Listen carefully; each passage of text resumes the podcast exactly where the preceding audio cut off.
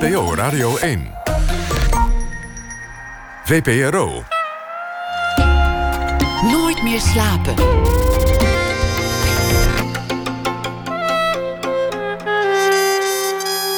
Met Pieter van der Wielen.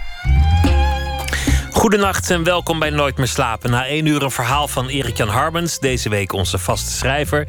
J.W. Roy komt op bezoek. De Brabantse troubadour heeft zijn meest persoonlijke album tot nu toe gemaakt. En dat verschijnt komende vrijdag. Hoe teken je stilte? Verschillende striptekenaars hebben zich daaraan gewaagd. En dat hoort u ook na ene. Maar we beginnen komend uur met Hans Eikelboom. Als jonge man raakte hij al gefascineerd door identiteit. Ben je wel zo uniek als je denkt te zijn? Zijn anderen zoals jij? Zien anderen zoals jij werkelijk bent? En waaruit bestaat je identiteit eigenlijk? En ga je daar zelf wel over? Al sinds 1970 maakt hij fotoprojecten en foto's en reeksen die allemaal wel iets met dat thema te maken hebben. In Den Haag in het Fotomuseum is een overzicht te zien van al dat werk sinds 1970. De geordende reeksen van voorbijgangers op straat gerangschikt bleken ze nauwelijks nog een eigen identiteit te hebben. Zichzelf fotograferend elke dag op dezelfde tijd op dezelfde plaats in dezelfde jas en toch is elke foto anders. Of zichzelf als vader van steeds een ander gezin. Of na een make-over in een poging de ideale man te zijn van steeds een andere vrouw. Of een reeks waarin hij elke dag in de krant probeert te komen op een nieuwsfoto als een toevallige voorbijganger die net vooraan stond. Hans Eikelboom werd geboren in 1949. Hartelijk welkom. Hallo. In, uh, in Arnhem geboren. Ja. Kort na de oorlog. Een stad in puin was dat toen? Ja, want de sporen van de oorlog waren in ieder geval nog heel duidelijk te zien, ja. Wat, wat weet je daar nog van? Uh, nou, ik ben eigenlijk uh, toen ik een jaar of vier, vijf was naar Nijmegen verhuisd. En daar kan ik me eigenlijk veel meer het, het, het ontbreken van de binnenstad uh, herinneren. En dat je nog langs schuttingen liep, nou ja, waar achter de bomkraters nog waren.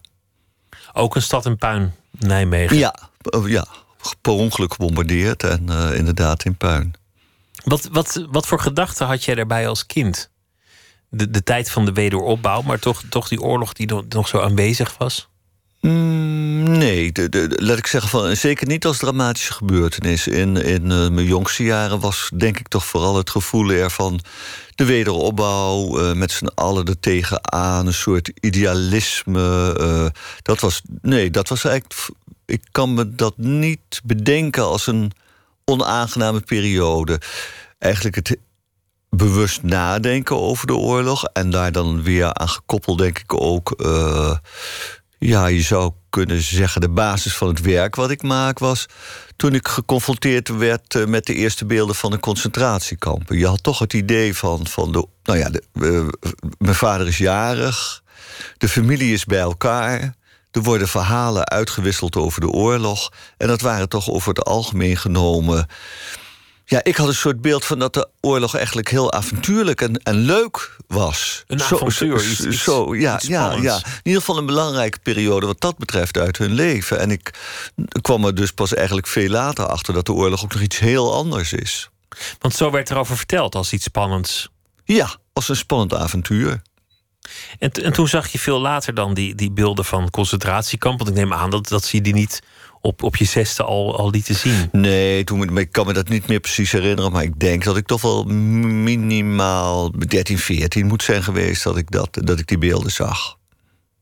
Het is misschien niet in een directe zin een heel groot thema in je leven. De, de, de oorlog en de verwerking en, en dat soort dingen. Maar dit is natuurlijk wel een soort openbaring. Dat, dat, er, dat er een soort geheim is. Ja, maar uh, bij mij was in feite veel belangrijker. Uh, nou ja, ik vind het altijd zo moeilijk om te zeggen, maar de, de, dus in een soort kinderlijke reactie. Je komt, je komt achter de concentratiekampen, je, je, je komt achter de structuur die daarachter zat. Van dat mensen gewoon bij ons in de straat uit huis zijn gehaald en verdwenen waren. En dan ga je je afvragen, maar hoe kan het nou dat mijn vader zich dan niet doodgevochten heeft om ervoor te zorgen dat dat niet zou uh, plaatsvinden? Nou ja, en daarna ga je dan natuurlijk, als je net weer, denk ik, ietsjes ouder bent, erover nadenken: wat zou mijn eigen rol uh, daarin zijn uh, geweest? Dus dat zie ik veel meer als, als het begin van nou ja, het nadenken over je eigen rol in, in, in, ja, in een bepaalde context, laat ik het zo maar. En daarbij ook je eigen identiteit. Ja, dat is dan, dat is dan, dan, dan op het moment dat ik echt met, met het werk. Uh, dat ik met, met kunst maken begon, zal ik maar zeggen. De, de, het bezig zijn met de twijfel omtrent de samenleving. Dat zat veel meer voordat ik naar de academie ging. Uh, in, politiek, uh, in politieke geëngageerdheid. En, en nou, ja, je had clubjes toen bijvoorbeeld. De Humanistische Jongerenbeweging, daar was ik bij. Dat betekende dat je iedere zaterdagavond naar een bepaalde plek uh, toe ging.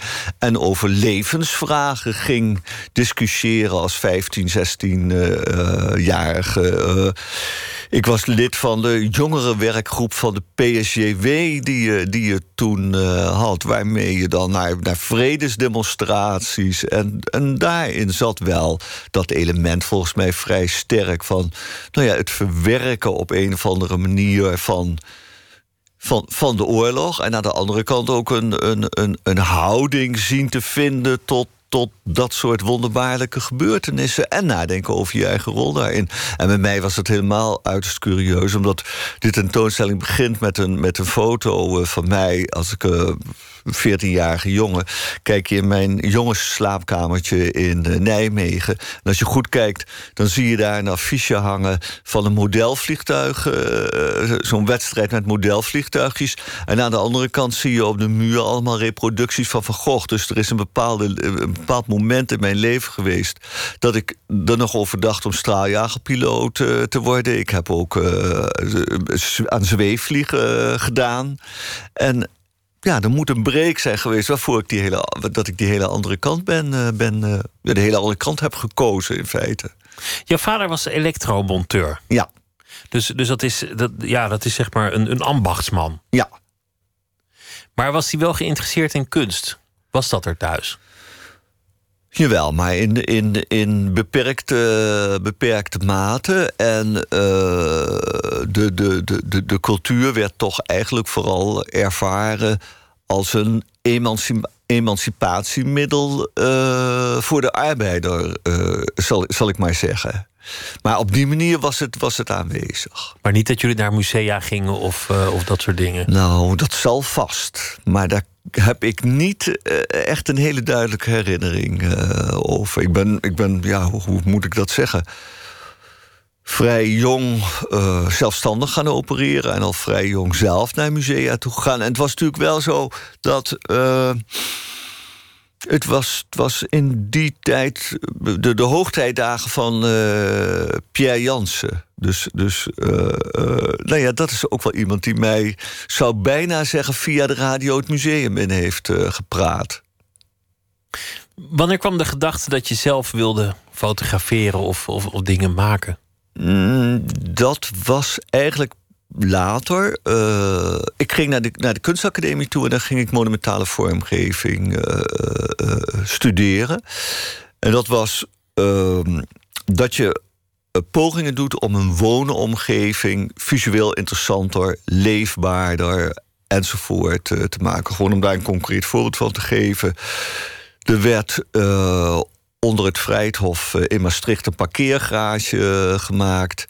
Wij als studenten kregen dan de opdracht om uh, naar Maastricht te gaan, de boel eens te bekijken en te bedenken van hoe zou nou eigenlijk in de toekomst het, het Vrijthof eruit uh, moeten gaan zien. Daar ben ik een aantal jaren vrij druk uh, mee geweest. Ik kwam toen voor mezelf tot de conclusie dat ik uh, wilde proberen om het weer invloed uh, te laten hebben op de architectuur. Dus om dat maar heel simpel uh, te, te, te, houden. Je hebt een wit huis en op het moment dat het begint te regenen... wordt dat een beetje rood en hoe harder het regende... hoe meer rood het moest worden. En ik wilde dingen doen met wind. Op een bepaald moment moest dat gevisualiseerd worden. En ja, daardoor is eigenlijk, of daaruit voort... is eigenlijk het eerste werk ontstaan wat ik, heb, wat ik heb gemaakt. Ik liet mezelf drijf nat spuiten. Dus je ziet heel langzaam ja, mij veranderen. Niet alleen van kleur doordat ik nat werd, maar je ziet ook mijn hele expressie van mijn lichaam uh, veranderen. Ja, en dat vond ik zo interessant dat ik daarmee uh, ben, uh, ben doorgegaan en heb afscheid, afscheid heb genomen van de monumentale vormgeving. Het thema identiteit was in je werk geslopen. De, de man die daar het ene moment staat, ja. is een andere man door een, door een fikse regenbui of, of ander water. Ja, zeker. Ja. Je bent ook nog in, min of meer in de problemen gekomen op de academie door je, door je activisme. Het werd op een zeker ogenblik tegen je gebruikt, om, omdat ze je eigenlijk verdacht vonden of dachten: ja, moeten we die jongen er wel bij hebben als die uh, in al die demonstraties meeloopt? Mm, niet op de academie. Het is, het is, het is wel zo van. Uh, dat moet ik dat. dat je, had de scholierencursus heette dat. Dat was een, een mogelijkheid om te zweefvliegen. Dan moet je lichamelijke keuring ondergaan. En je moest bepaalde uh, vakken op school uh, goed doen. En op basis daarvan mocht je gratis zweefvliegen. Dus ik deed aan zweefvliegen op de vliegbasis delen. Maar terzelfde tijd liep ik met een bord op mijn buik achter de militaire parade uh, die in Arnhem was voor Koninginnedag. En daar liep ik met een bord uh, bandenbom. Nou, dat, ja, dat bracht me wel, maar dat, dat was op het moment dat ik naar de academie uh, wilde, dat heeft een rol gespeeld. Ik wilde in eerste instantie naar de academie in Breda. En daar was ik uh, aangenomen uh, totdat men tot de ontdekking kwam... nou ja, dat ik zo deed als ik deed. En toen kreeg ik een brief dat ze, en dat ik niet was aangenomen. Dan maar de andere. Dus het is toch nog, heeft toch nog wel richting aan je bestaan gegeven. Dat bord met, met die bom erop. Mm, nou. Maak ik het groter dan het is? Het is ja, je maakt het groter dan het, je maakt het groter dan het is, ja. Hoe is het gekomen dat de identiteit eigenlijk zo'n rode draad in je, in, je, in je werk is geworden? Er zijn weinig mensen bij wie, bij wie eigenlijk veel werk toch allemaal rond hetzelfde thema blijkt te centreren en, en dat, dat ook zo duidelijk is. Heb je daar zelf een verklaring voor? Nou ja, dat heb ik net een beetje proberen te, te, te duiden. Uh, uh, die, die, fundamentele twijfel uh, die ik voelde nadat ik had ontdekt wat de werkelijke betekenis van oorlog was. En het wantrouwen wat je in jezelf op een bepaald moment kunt hebben omtrent van hoe zou ik handelen in bepaalde situaties. Dat is eigenlijk altijd zo gebleven in de zin van dat ik me heel sterk heb afgevraagd: wat is van mezelf? En wat komt uit de omgeving uh, waarin ik uh, leef? En dat is in feite tot op de dag van vandaag uh, nog steeds even problematisch om daarachter te komen. En, en nou ja, in de, gaten te, in de gaten te hebben wanneer je. Ja, wanneer je iets doet. Of, en is dat dan wel echt van jezelf wat je doet? Of is dat een, een, een gevolg van de context waarin je leeft? Of ja, andersoortige invloeden?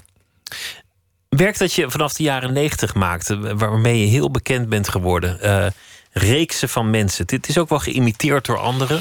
Maar het, het, het idee was heel eenvoudig: op straat lopen en ongemerkt foto's maken van mensen die allemaal iets gemeen hebben. Een, een shirt, een jas, een, een, een, een kapsel, een ontbloot bovenlijf. Het kan eigenlijk van alles zijn. Die thema's die worden ook steeds ruimer. En als je ze naast elkaar ziet, dan lijken het nauwelijks nog individuen. Dat, dat is heel grappig, maar daar zit dat thema ook wel in. Ben je eigenlijk wel zo jezelf? Heb je het zelf wel bedacht? Of ben je gestuurd door, door een onzichtbare kracht. Ja, nou ja, dat bedoel ik, eh, dat bedoel ik eh, te, te, te, ja, te zeggen met wat ik net, net gezegd heb. Dat daar dus nog steeds datzelfde, datzelfde element in zit. En datzelfde, dat voel ik ook nog steeds aan, uh, aan mezelf. Ik, ik, ik, heb over het algemeen een heel simpel voorbeeld uh, daarvan. Als je tien jaar geleden aan mij gevraagd had: uh, ga je ooit sandalen dragen? Dan zou ik gezegd hebben: nee, dat gaat echt nooit gebeuren. Dat vind ik verschrikkelijk. En vijf jaar geleden heb ik sandalen gekocht en heb een hele zomer op, uh, op sandalen rond, uh, rondgelopen. Nou ja, hoe, hoe, hoe is dat tot stand gekomen? Wat is er in mijn hoofd, uh, wat is er in mijn hoofd gebeurd van dat ik op een bepaald moment dat toch gedaan heb? Wanneer ja, heb ik die boodschap gezien? Het moet nu, maar nou weet ik van wat een jasje van Carhartt of, of hè, zo. Ik bedoel, ik ben ook. Nou, het mooiste is er wel een, een, een jasje waar ik veel moeite voor heb gedaan. Nee, dat heb ik nu niet aan, maar in ieder geval een mooi regenjasje ontworpen door David Beckham. Uh, ja, hoe kom ik er in godesnaam eigenlijk bij om een, om een regenjasje van de David Beckham Misschien ben je wel gestuurd door, door iemand achter een bureau die die langzaam dat jasje heeft klaargehangen voor je. Ja, nou ja, dat, ja, dat zou. Nee, dat zou niet kunnen. Dat is voor een gedeelte zo. Natuurlijk, langzamerhand. Uh, ik had daar zo mooi. Nestelen, dat soort zaken zegt zich ook in mij. En gelukkig maar. Want ik, je zou er niet aan moeten denken dat het niet zou gebeuren. Omdat je dan zo volledig detoneert met de wereld om je heen. En je binnen de kortste keer nou, ernstig lijkt mij een psychische nood uh, komt. Dus er zit iets heel moois in dat de maatschappij uh, en, en, en de samenleving ervoor zorgt dat je in feite in een voortdurend uh, aanpassingsproces zit. Ja, en aan de andere kant voel je daar soms wel eens de wat meer, nou ja, de nadelen, de, de, de verstikkende kanten ook, ook van. En het, het, ja, het lastige is dat je toch moet proberen om binnen een beperkte aanbod aan mogelijkheden toch jezelf te ontwikkelen en, en, en ja, je tot een individu te, te, te laten groeien, zal ik maar zeggen. En dat, dat jasje dat is toch heel zichtbaar, maar een, een opvatting is natuurlijk net zo. In een bepaalde tijd gaan de opvattingen naar links en naar rechts of naar voren en naar onder. En ineens hoor je drie mensen in een week hetzelfde zeggen. Nee, absoluut. Dat het oh, absoluut zo klopt. Maar goed. nou, dat is zo volgens mij zo'n modeverschijnsel. En dan meteen bedenken, oh ja, dat mocht niet van, uh, van, van, nou ja. Mag je niet absoluut zeggen? Nee, toch? Dat mocht toch van, hoe is nou, hoe is nou, wat is toch de naam van Nederlands beroemdste interviewer? Uh, overleden, tien Ischa jaar. Meijer. Ja, die werd toch woedend. Oh, ja. Ja, die, die, die, die, die, sprong toch uit. Dus daar moest ik aan denken, oh jee, niet. oh, maar niet. Hij, hij, is, hij is er niet meer, de arme man. Uh, waar waren we door deze interventie? Oh ja, dat het ook met je gedachten uh, en, en je opvattingen zo, uh, zo gaat. Ja, zeker. We zijn niet zo autonoom. Voor we een aantal van je projecten gaan bespreken, gaan we luisteren naar muziek van Phoebe Bridgers. Dit nummer heet Funeral.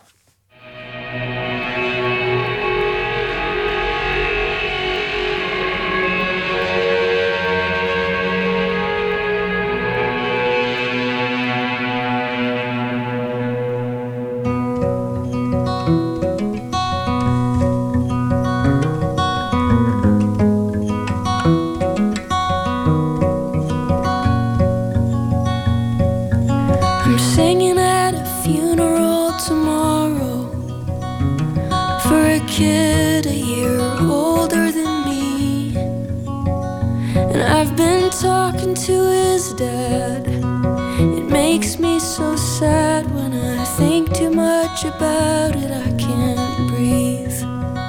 And I have this dream where I'm screaming underwater while my friends are waving from the shore. And I don't need you to tell me what that means. I don't believe in that stuff anymore. Jesus Christ, I'm so blue all the time, and that's just how I feel. Always have, and I always will.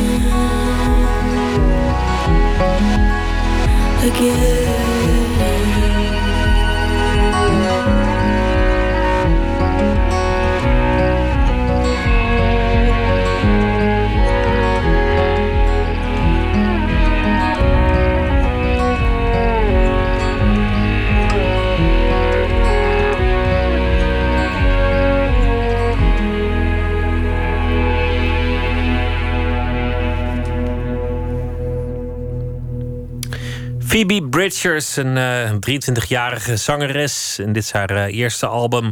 Het nummer heet uh, Funeral. Iets wat zwaarmoedig, maar mooi in de tijd van het jaar. Hans Eikelboom zit tegenover me.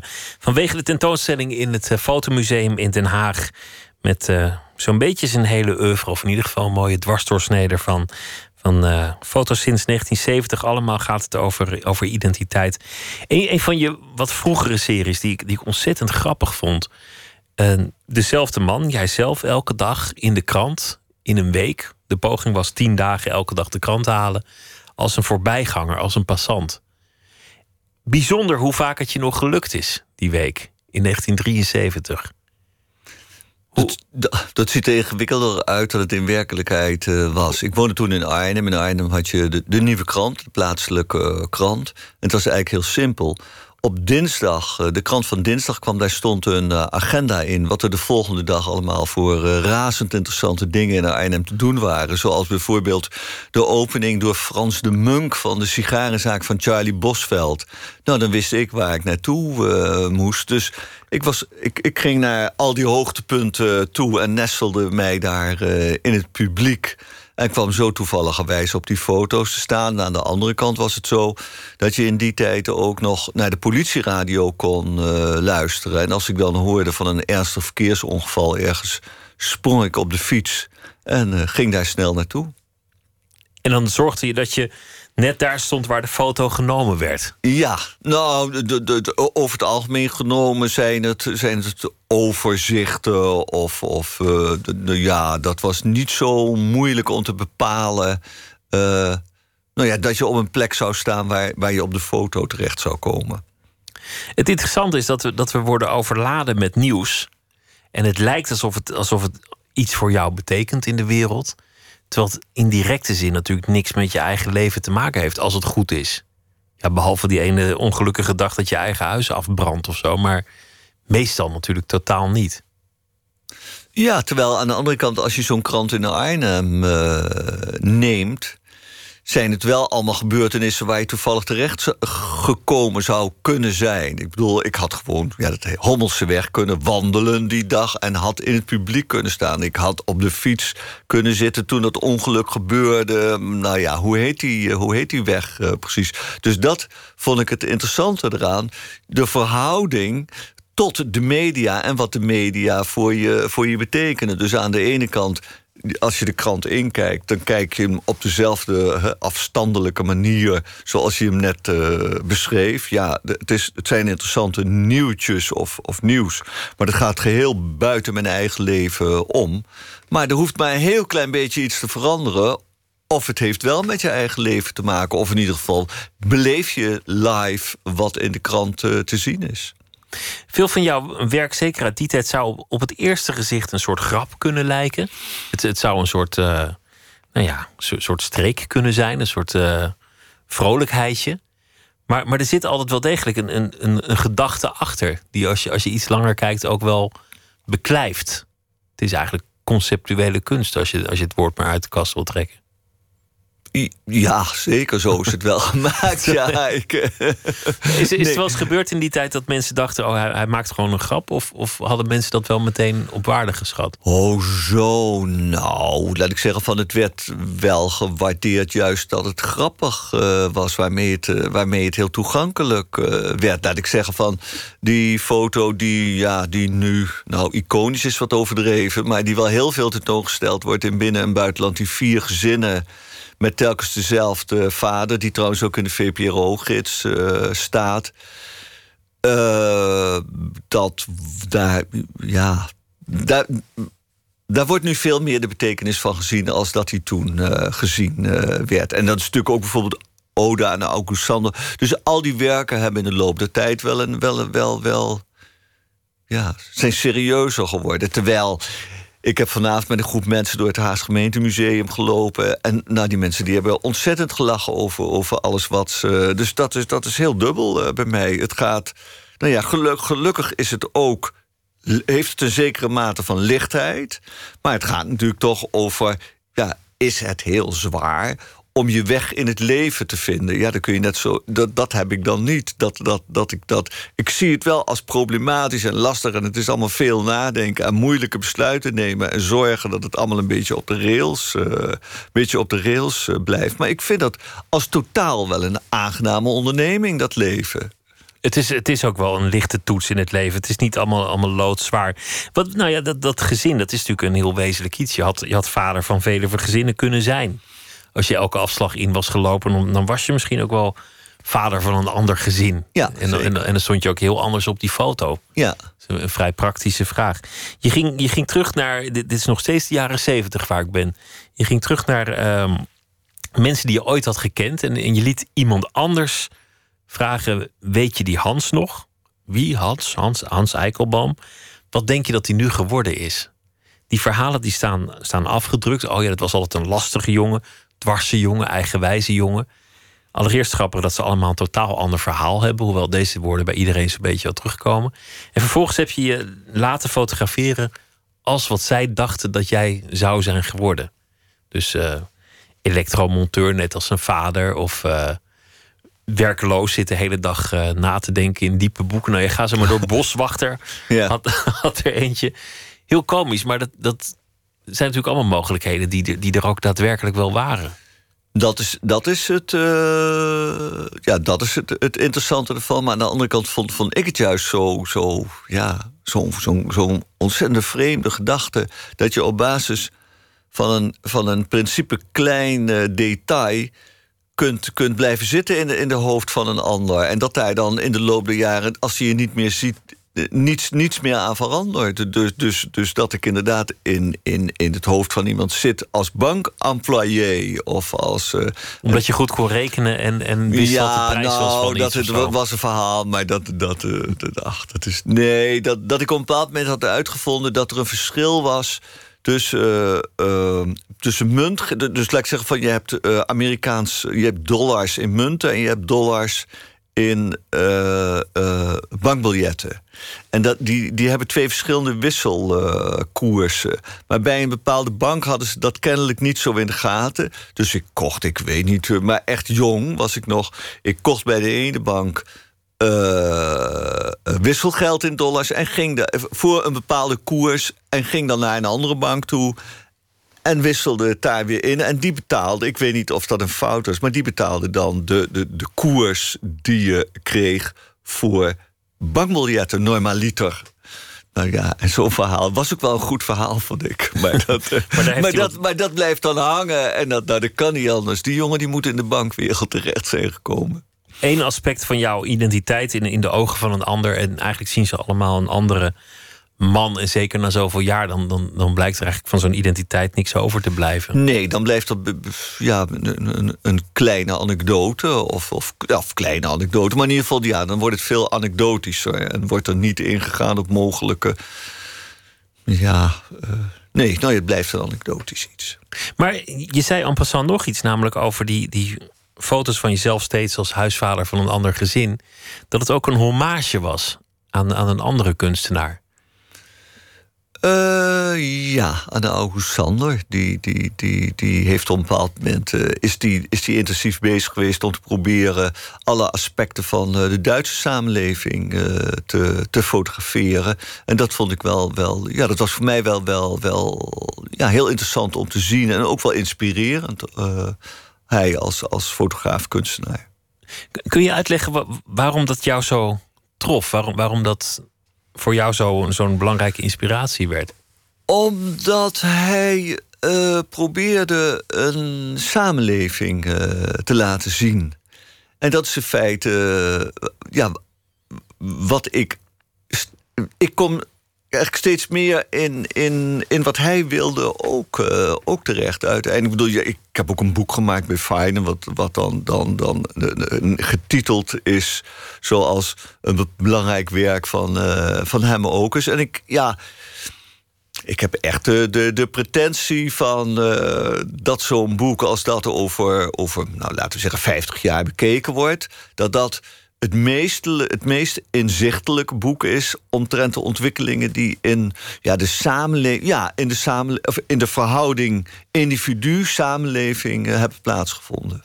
En dan niet het bijzondere, maar juist het gewone. En dat was bij hem in feite ook zo. Want er zijn natuurlijk genoeg, jij refereerde daaraan, er zijn natuurlijk genoeg mensen gekomen die op dezelfde wijze als ik werk zijn gaan werken. Maar hun belangstelling is altijd voor het bijzondere, voor het exceptionele. En ik heb me altijd alleen maar bezig gehouden met het alledaagse en met het hele gewone. En ook gewoon met mijn eigen leven. Met de normaliteit, met de mainstream. Ja, dat, ja, ja, dat zou je kunnen zeggen. Maar dat, zo voel ik dat, dat, dat zelf niet. Meer met, ik zou eerder zeggen, met het, met het werkelijke hart uh, van, uh, van de samenleving. In bepaalde teksten uh, formuleer ik dat, dat ook wel zo. Ik bedoel, als, als ik naar de, naar de Kalverstraat toe ga, dan zie ik daar wat de wereld is en wat de samenleving is en, en nou ja, hoe die zich ontwikkelt. En dat is niet, nee, dat is niet de, de, grijze massa, wat, wat wel eens uh, zo geformuleerd wordt dat je die vooral ziet. Maar zo voel ik dat in ieder geval helemaal niet. En dat, een bonte massa. ja, dat kun je ook heel goed zien als je, als je een tentoonstelling van mij ziet. Dat het, dat het heel, heel nou ja, afwisselend anders, weet ik veel wat. Het is eigenlijk een heel abstract begrip, de samenleving. Nee, ja, wat, wat is een samenleving? Nee, voor mij niet. Wat is, wat is daar abstract aan? Dat is toch gewoon van de, de, als ik aan het werk ga, dus ik kom zaterdag de flat uit, ik neem de metro. Nou, en in de metro zit ik erin, zit ik ertussen. Daar gebeurt de metro uit, wandelingetje door de Damstraat. Nou, dat, dat is het. Dat is de samenleving. Daar komen alle alle, alle, en dan op de Dam komt, komt, ja, daar komt alles wat, wat in een leven zit, wat in de maatschappij zit. Dat komt daar allemaal, dat kruisje, dat, zo. Maar ja, tegenwoordig kan je het ook op, op internet aantreffen... en dan heb je een hele andere samenleving. Ja, dat is, nee, dat is alsof je een steen oplicht en dan... oeh, daar krioelt van alles. Ja, nee, dat is, de, uh, ja, dat is dan ook precies... Uh, Waar ik, laat ik zeggen, vooral de laatste twee, drie jaar uh, mee bezig ben. En wat ook voor mij zo'n nou ja, ik zal bijna geschenk uit de hemel uh, is. Want ik ben met het hele project uh, begonnen vanuit een, een, nou ja, een zekere, nou nee, een zekere mate, vanuit een flinke mate van naïviteit. Op een bepaald moment begon, in, ja, begon het jaar 2000 een, iets, iets te worden. Dan zou er van alles gaan gebeuren, dan zou er van alles veranderen. En dat, toen, toen bedacht ik van nou, hoe mooi zou het niet zijn om zeven jaar voor het jaar 2000 te beginnen met fotograferen. Dus dat je de aanloop ziet naar al het onheil en de rampen die ons in 2000 uh, eh, zullen treffen. En daarna blijven fotograferen. Uh, uh, hoe, hoe het land zich nog blijft ontwikkelen tijdens al die uh, verschrikkelijke dingen die op ons af zouden dus, komen. Dus nou, dat was de directe aanleiding om, om in, die, in die straten, ja, winkelstraten, eigenlijk wel. mensen te gaan fotograferen. Ja, ja. Eigenlijk wel, eigenlijk wel. Nou, het was een dagboek. In het begin was het niet alleen die mensen in winkelstraten... maar fotografeerde ik eh, nou ja, ongeveer alles wat, uh, wat los en vast uh, zit, zal, ik, zal ik maar zeggen. gebeurde niks in het jaar 2000, maar ik was inmiddels wel zo gefascineerd geraakt waar, door waar ik mee bezig was. En dan met name die series van mensen, dat ik ermee door ben gegaan. En toen twee, nou wel wat langer, maar in ieder geval, uh, toen, toen begon duidelijk te worden na 2000 van dat het hele digitale steeds belangrijker werd. En nu is het zo van dat ik eigenlijk vooral bezig ben om na te denken of van de mens split zich, of althans jonge mensen, bij mij valt het nog wel mee, maar er zijn, er zijn al, al kinderen van een jaar 15, 16 die gewoon echt heel concreet twee levens hebben. Die hebben een leven op het internet en een leven, laat ik maar zeggen, in de reguliere wereld. Die hebben een heel andere manier van zich uiten als ze achter de computer zitten dan dat ze zich uiten als ze door de stad uh, lopen. En je, nou ja, je ziet steeds meer dat uh, mensen uh, de, de manier van uiten die ze op het internet hebben overnemen en daarmee in de, in de Kalverstraat uh, gaan lopen, zal ik maar zeggen. hoe, hoe zie je dat dan? Waar, zie je dat dan aan? Nou, bijvoorbeeld de teksten die, uh, die, die, gebruikt worden. De, de mate waarin je... Op de kleding, op, een t-shirt. Ja, de, ja waar, waarin je uiting geeft. Maar je ziet het ook wel aan de manier van... Nou, je ziet het aan allerlei, uh, aan allerlei dingen. Maar het meest concrete is toch wel de teksten die je op kleding ziet. En uh, ook een heel... Noem eens iets dan. Wat, wat staat er op die kleding waardoor jij denkt... ah ja, dat is, dat is een, een internettekst die de, die de weg naar de stoep heeft gevonden? Ik wil neuken, bijvoorbeeld. Zo. Ik bedoel, dus, dus om, om te zeggen oh ja, van... van wel uh, lekker direct. Ja, en zo heb je, heb je veel meer. Uh, maar maar laat ik zeggen van... nou ja, toen ik jong was, kocht je een mooi overhemd... bij de Bijenkorf of zo. En ging daar mee door de Rijnstraat slenteren... in de hoop dat het meisje zou zien wat voor mooi overhemd ik wel niet uh, aan had. En nu worden er gewoon hele andere ja, middelen gehanteerd uh, om uiting te geven aan wat behoeftes uh, zijn. En om, je, om je identiteit aan te nemen, eigenlijk. Om jezelf aan de wereld te tonen. Nou, dat, dat, dat, dat, dat, dat, ik bedoel, dat, dat is op dit moment het meest interessante. Wat hebben die twee met elkaar te maken? Ik bedoel, zijn het echt kan dat? Kun je jezelf, uh, kun je jezelf opsplitsen op iemand zo, in iemand die op een wijze functioneert op het, inter, op het internet en iemand die in het regulier. Of komen die dingen toch bij elkaar?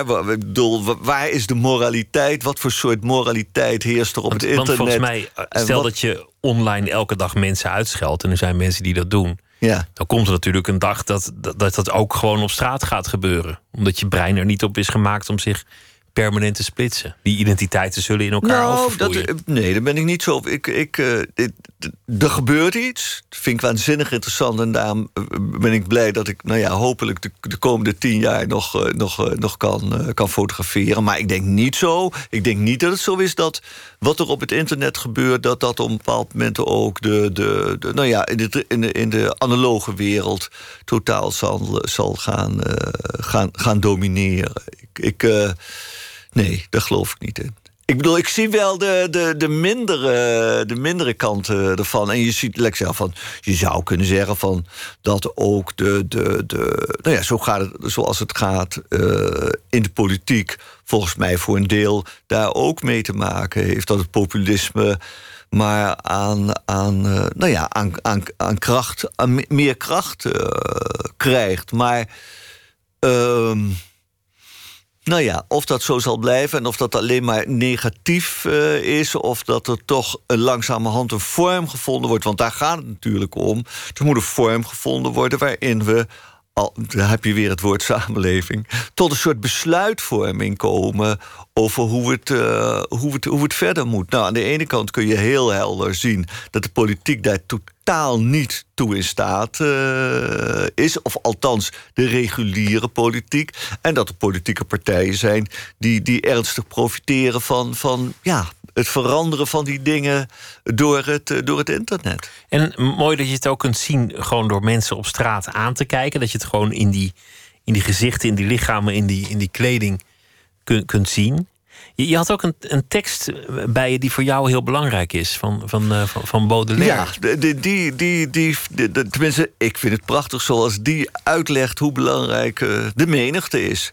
De menigte is zijn element. Zoals de lucht dat is voor de vogel en water voor de vis. Eén te worden met de menigte.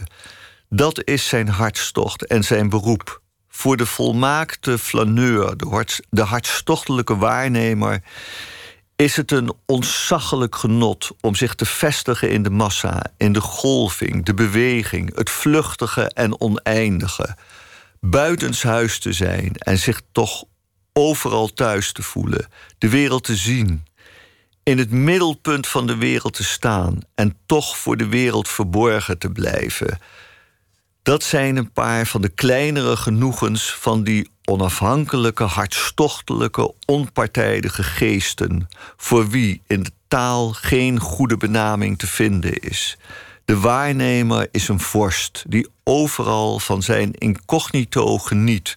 De liefhebber van het leven maakt van de hele wereld zijn familie, zoals de liefhebber van het schone geslacht zijn familie samenstelt uit alle vrouwen, vindbare en onvindbare mooie vrouwen. En de liefhebber van schilderijen leeft in een toverwereld van de op het doek geschilderde dromen. Zo stapt wie verliefd is op het universele leven de menigte in, zoals het een onmetelijk reservoir van elektrische energie is. Hij is ook te vergelijken met een spiegel die net zo onmetelijk groot is als de menigte zelf, of met een kaleidoscoop die met bewustzijn begiftigd is en die bij elk van zijn bewegingen de veelvoud van het leven en, het, en de bewegelijke charme van alle levenselementen weerspiegelt. Het is een ik dat onverzadigbaar verlangt naar niet-ik, die het op elk moment weergeeft en uitdrukt in beelden die levendiger zijn dan het altijd wisselende en vluchtige leven zelf. Ieder zei de heer G. een keer tijdens een van die gesprekken, die hij met een intense blik en suggestieve gebaren toelicht. Ieder die niet behept is met een zo simpel, ernstige kwaal dat al zijn vermogens erdoor worden uitgeschakeld en die, en die zich verveelt in de massa, is een domkop. Een domkop. Ik veracht hem over de kunst van het flaneren. Dat ben jij zelf eigenlijk, de flaneur. De man die, die overal is, maar nergens aan deelneemt. De man die kijkt, die gewoon loopt en ziet wat er gebeurt. Ja, van, vandaar dat ik me, dat ik me zo, zo, ja, zo verwant voel uh, met, met, met die tekst. Ja, heel veel van de elementen die daarin staan, zo voel ik me ook wel. En het, ja, bedoel, ik doe, ik doe dit nu al zo ontzettend lang... dat het best kan uh, gebeuren dat als ik dan nou ja, op zaterdagochtend... richting een bepaalde stad, laten we maar voor het gemak zeggen... richting de Kalverstraat uh, ga... dan kan ik wel bij mezelf denken... jee, waar begin ik weer aan? Waarom moet dit uh, nu zo nodig? En mensen kunnen het bijna niet geloven, maar op het moment dat ik de Kalfstraat inwandel. En dan vind ik dat meteen, meer, meteen onmiddellijk fascinerend. En zie meteen weer dingen die me verbazen en waar ik uh, een serie over wil maken. Het begon in een winkelstraat in Arnhem, waar je elke dag jezelf liet fotograferen op exact hetzelfde tijdstip. Gedurende een periode met, met dezelfde jas. Elke foto was anders, de omgeving was anders, het weer was anders, er gebeurde iets. Later werd dat gegeven, geheel, buiten jou om, twintig jaar later, gebruikt in de film Smoke. Met Harvey Keitel, die elke dag op straat voor zijn sigarenwinkel een foto nam. En elke foto was volgens hem ook anders. Dat, dat, dat vond ik zo'n prachtig gegeven. Maar goed, je ging van jezelf naar de winkelstraat. Zelf ben je steeds onzichtbaarder geworden in je werk. Lijkt ook een wens van jezelf om om, om steeds minder verhouding te hebben tot je werk en tot je, tot je onderwerp? Nou, dat. dat, dat uh, kijk, laat ik zeggen, het is nodig om zo te werken om te kunnen werken. Als ik er te veel in betrokken ben en als de mensen dat te veel weten en weet ik veel wat, dan kan dat eenvoudig uh, niet. Maar ik vind nog steeds dat het project als geheel uh, uiteindelijk een spiegel voor mij uh, vormt. Dus ook uiterst naïef hoor, dat moet ik wel eerlijk toegeven. Maar ik denk, als mensen zo'n kamertje ingaan, zoals dat, eh, te zien was op, uh, in de documenta, waar je helemaal bijna opgesloten wordt in, het, in het werk. Ja, ik denk dat als je dat allemaal bij elkaar optelt, zie je mij. Dan zie je het product wat voortgekomen is uit al die observaties uh, die ik heb gedaan. Maar het is, een beetje ambivalent verhaal natuurlijk. Maar zo voel ik het nog steeds wel. Van als ik daar loop, dat ik dan er ook over nadenk van... nou ja, wat is nou de, de betekenis voor mij van, uh, van wat ik zie? Maar ik hoef er niet onmiddellijk weer in op te treden. En ik moet heel eerlijk toegeven van... ik zou voor mezelf, zou ik het mooiste vinden van...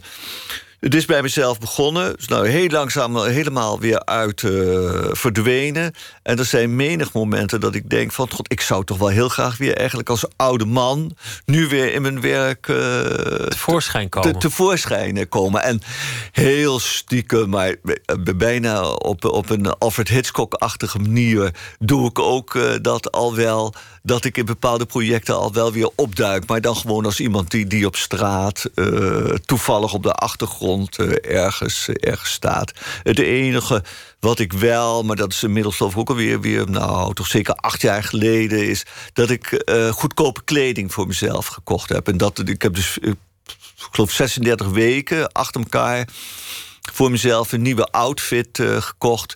die minimaal, of die, die maximaal 10 euro mocht, uh, mocht kosten. Dan krijg je Dus- een heel dus- apart beeld van de mode en ook weer van, van de man die het draagt, natuurlijk. Maar dat, dat is in elke tijd anders wat je voor een tientje kan kopen en op elke plek. Ja, maar het, dat had er ook wel veel mee te maken van dat, eh, dat je toch daardoor ineens wel. Nou ja, tot een bepaalde groep gaat behoren, zal ik maar zeggen. Ik bedoel, als je altijd, altijd je kleding bij de zeeman eh, koopt, dan is die kleding. Nou ja, nog best wel redelijk, redelijk eh, modebewust, eh, zal ik maar zeggen. Maar dan is toch de, ja, weet ik wat, de manier van, van maken of, of zo dat je toch ziet, ja, dat komt uit een goedkope kledingzaak, zal ik maar zeggen. Je, je onderwerpen, de mensen die je fotografeert. Je, je, hebt, je hebt wel eens verteld hoe je het doet. Namelijk camera op de borst. Een soort eh, afdrukmechanisme in de broekzak. Niet vragen, mag ik een foto nemen? Al helemaal niet zorgen dat ze jou opmerken.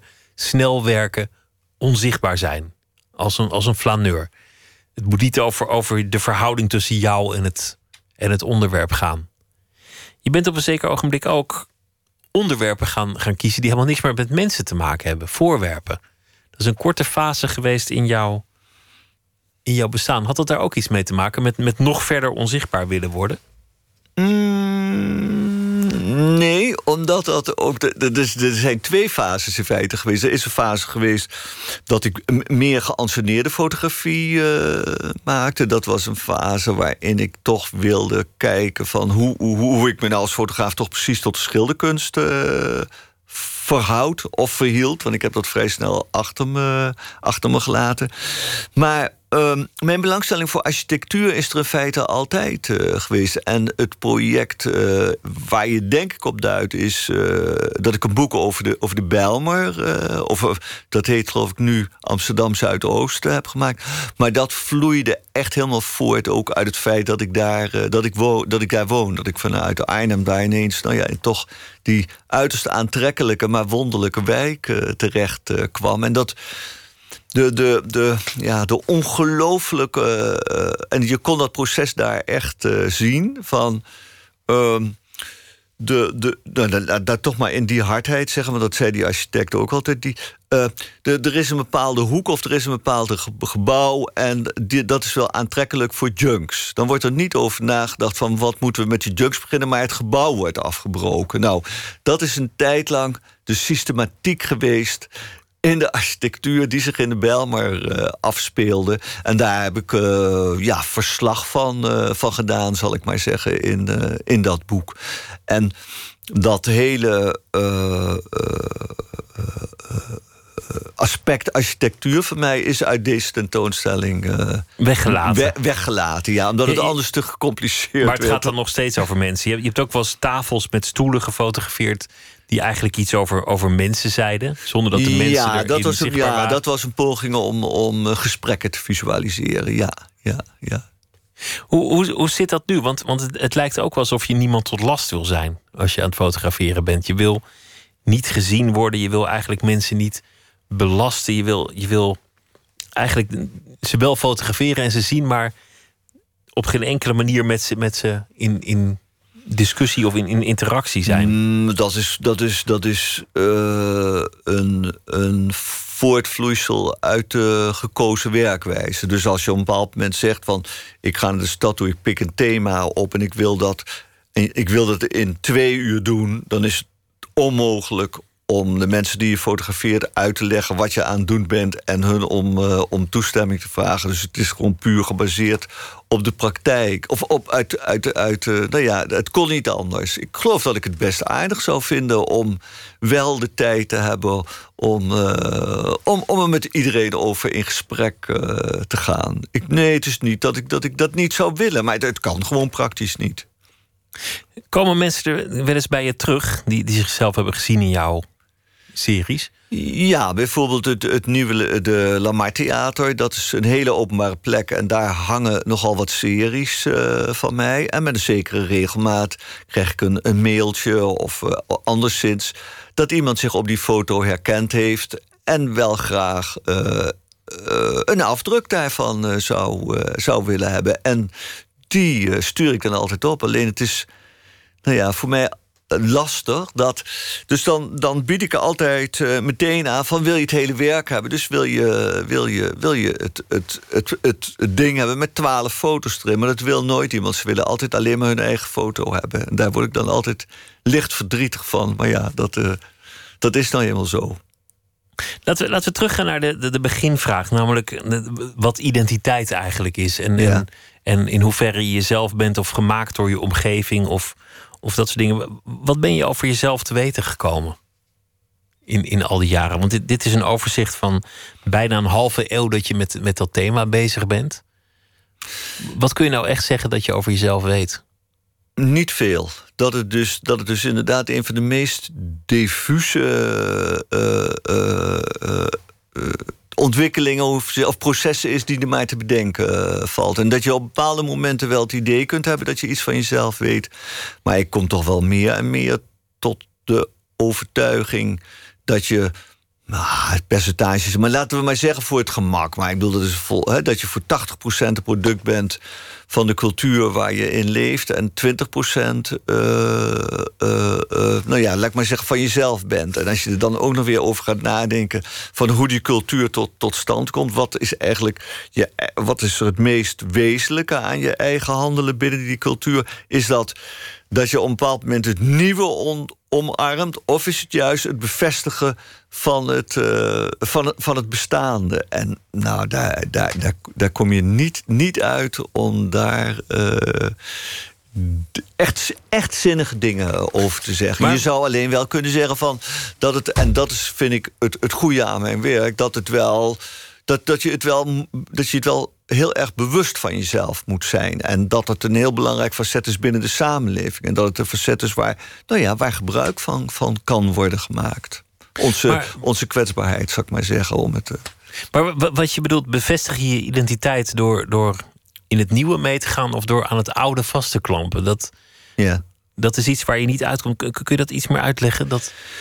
Jawel, uh, de, ik, ik, ik heb dat ook tijdens de, de opening uh, gezegd. Je, ziet een grote hoeveelheid mensen voor je, die spreek je toe tijdens de opening van de tentoonstelling. Aan de ene kant zijn daar mensen die voor de eerste keer in het, uh, in het museum uh, komen.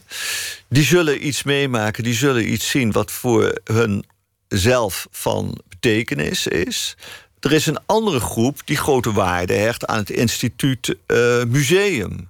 En daar komen om te bevestigen dat het museum een belangrijk instituut is en dat zij wel geïnteresseerd zijn in wat daar is. Dus dat is een bevestiging van het instituut uh, museum. En ik weet niet wat binnen die. Bedoel, dat het museum bevestigd wordt.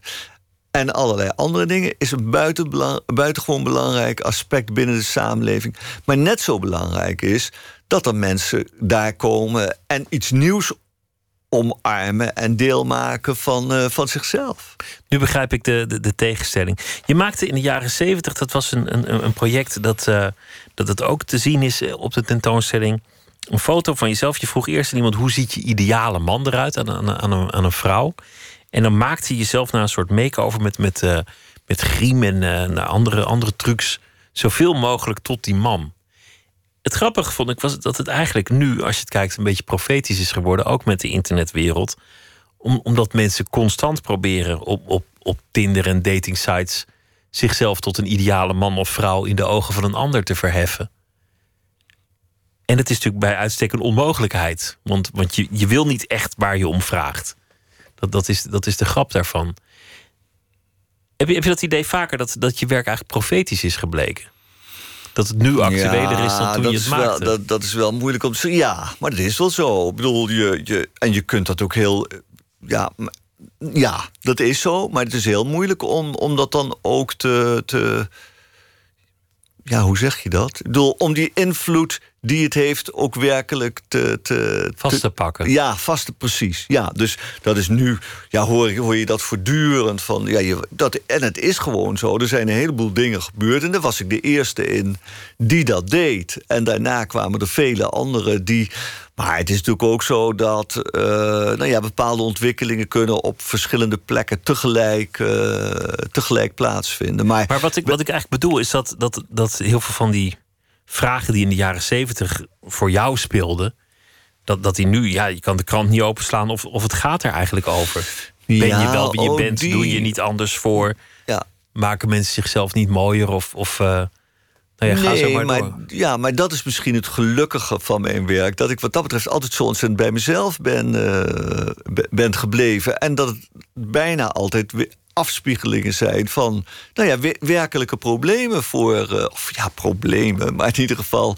Dat het, dat het wezenlijke dingen voor, eh, voor, voor mij zijn in mijn leven. En dat ik niet nou ja, me helemaal afgedreven ben naar nou ja, ik zou bijna zeggen echte beeldende kunst, maar dat. dat eh, nee, nee, maar goed. Ik bedoel dat het dus echt een verslag is van een individu die zichzelf ontwikkelt en in de samenleving zo goed mogelijk om zich heen eh, wil kijken. En Allemaal eh, te zien in, eh, in Den Haag in het eh, Fotomuseum. Al daar de, de werken sinds 1970 van Hans Eikelboom. Dank je wel dat je, dat je te gast wilde zijn. En ik ben heel benieuwd wat je, wat je volgende richting wordt. Of, of ga je nu gewoon, nu, nu dit er allemaal hangt, weer op pad met je, met je camera? Ja, ik ga wel weer. Maar de, de, bijvoorbeeld van dat, die, dat die, die films daar te zien zijn. Nou ja, dat is een hele belangrijke ontwikkeling voor mij eh, in mijn werk.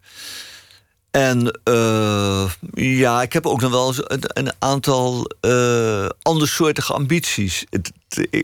Zo, zoals ik nu die series bijhoud, dat, daar zeg ik wel eens van... ik ben langzamerhand wat dat betreft een, een geworden van mijn, eigen, van mijn eigen project. Ik voel dat ik ermee door moet gaan... en ik weet dat er nog hele interessante dingen eh, staan, te, staan te gebeuren... Maar ik moet wel steeds meer tijd proberen te claimen om zijwegen in te gaan. Of, of variaties te zoeken van waar ik mee bezig ben. Heel veel succes en dankjewel Hans Eikelboom. Zometeen gaan we verder met eh, Nooit meer slapen. Twitter, het VPRO NMS. En zometeen komt eh, onder meer J.W. Roy op bezoek. En Erik-Jan Harmens heeft een verhaal bij de voorbije dag.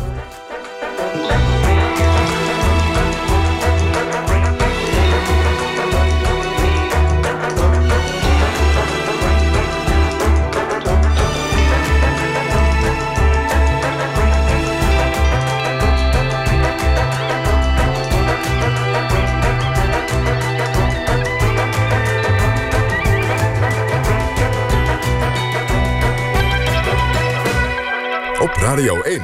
Het nieuws van alle kanten.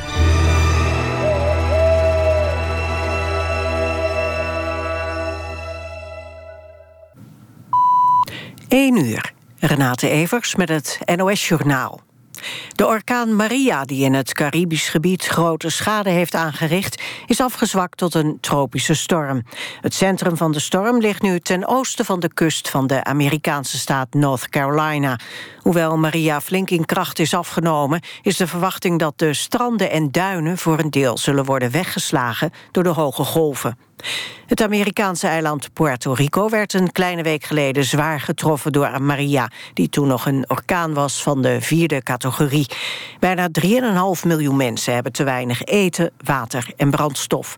President Trump kondigde gisteren aan dat hij volgende week naar het eiland afreist. Na de Tweede Kamer is gisteravond ook de Eerste Kamer akkoord gegaan met het bevriezen van het eigen risico voor volgend jaar. Het bedrag blijft 385 euro, zoals de vier partijen die aan het formeren zijn hadden gevraagd. Het nog zittende kabinet had eerder gezegd dat het eigen risico zou stijgen naar 400 euro. Maar minister Schippers kwam de onderhandelende partijen tegemoet met een spoedwet. Die wet moest voor 1 oktober zijn aangenomen om voor volgend jaar nog iets te kunnen veranderen. Twitter gaat een proef doen waarbij een bericht langer mag zijn dan 140 tekens. Volgens het bedrijf zijn er talen waarin het moeilijk is om in zo'n beperkt aantal tekens een boodschap over te brengen. Bij wijze van proef mag een bericht twee keer zo lang worden. Een kleine groep gaat dit nu testen en mogelijk wordt het daarna voor iedereen beschikbaar. Het is voor het eerst in elf jaar dat er wordt gesleuteld aan de lengte van een Twitterbericht. Het weer, opklaringen. Vannacht en in de ochtend plaatselijk kans op mist. De minima liggen tussen de 7 en 10 graden. In de loop van de dag breekt de zon door en het wordt zo'n 20 graden. Dit was het NOS Journaal. NPO Radio 1. VPRO.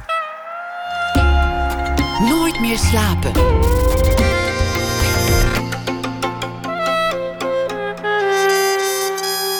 Met Pieter van der Wielen. Kun je stilte tekenen? Tien eh, striptekenaars van alle delen van de wereld maakten een boek Songs of Silence, een strip zonder woorden. Later een eh, reportage daarover. J.W. Roy komt langs vanwege zijn nieuwe album en Erik Jan Harmens heeft een verhaal geschreven bij het nieuws van de afgelopen dag.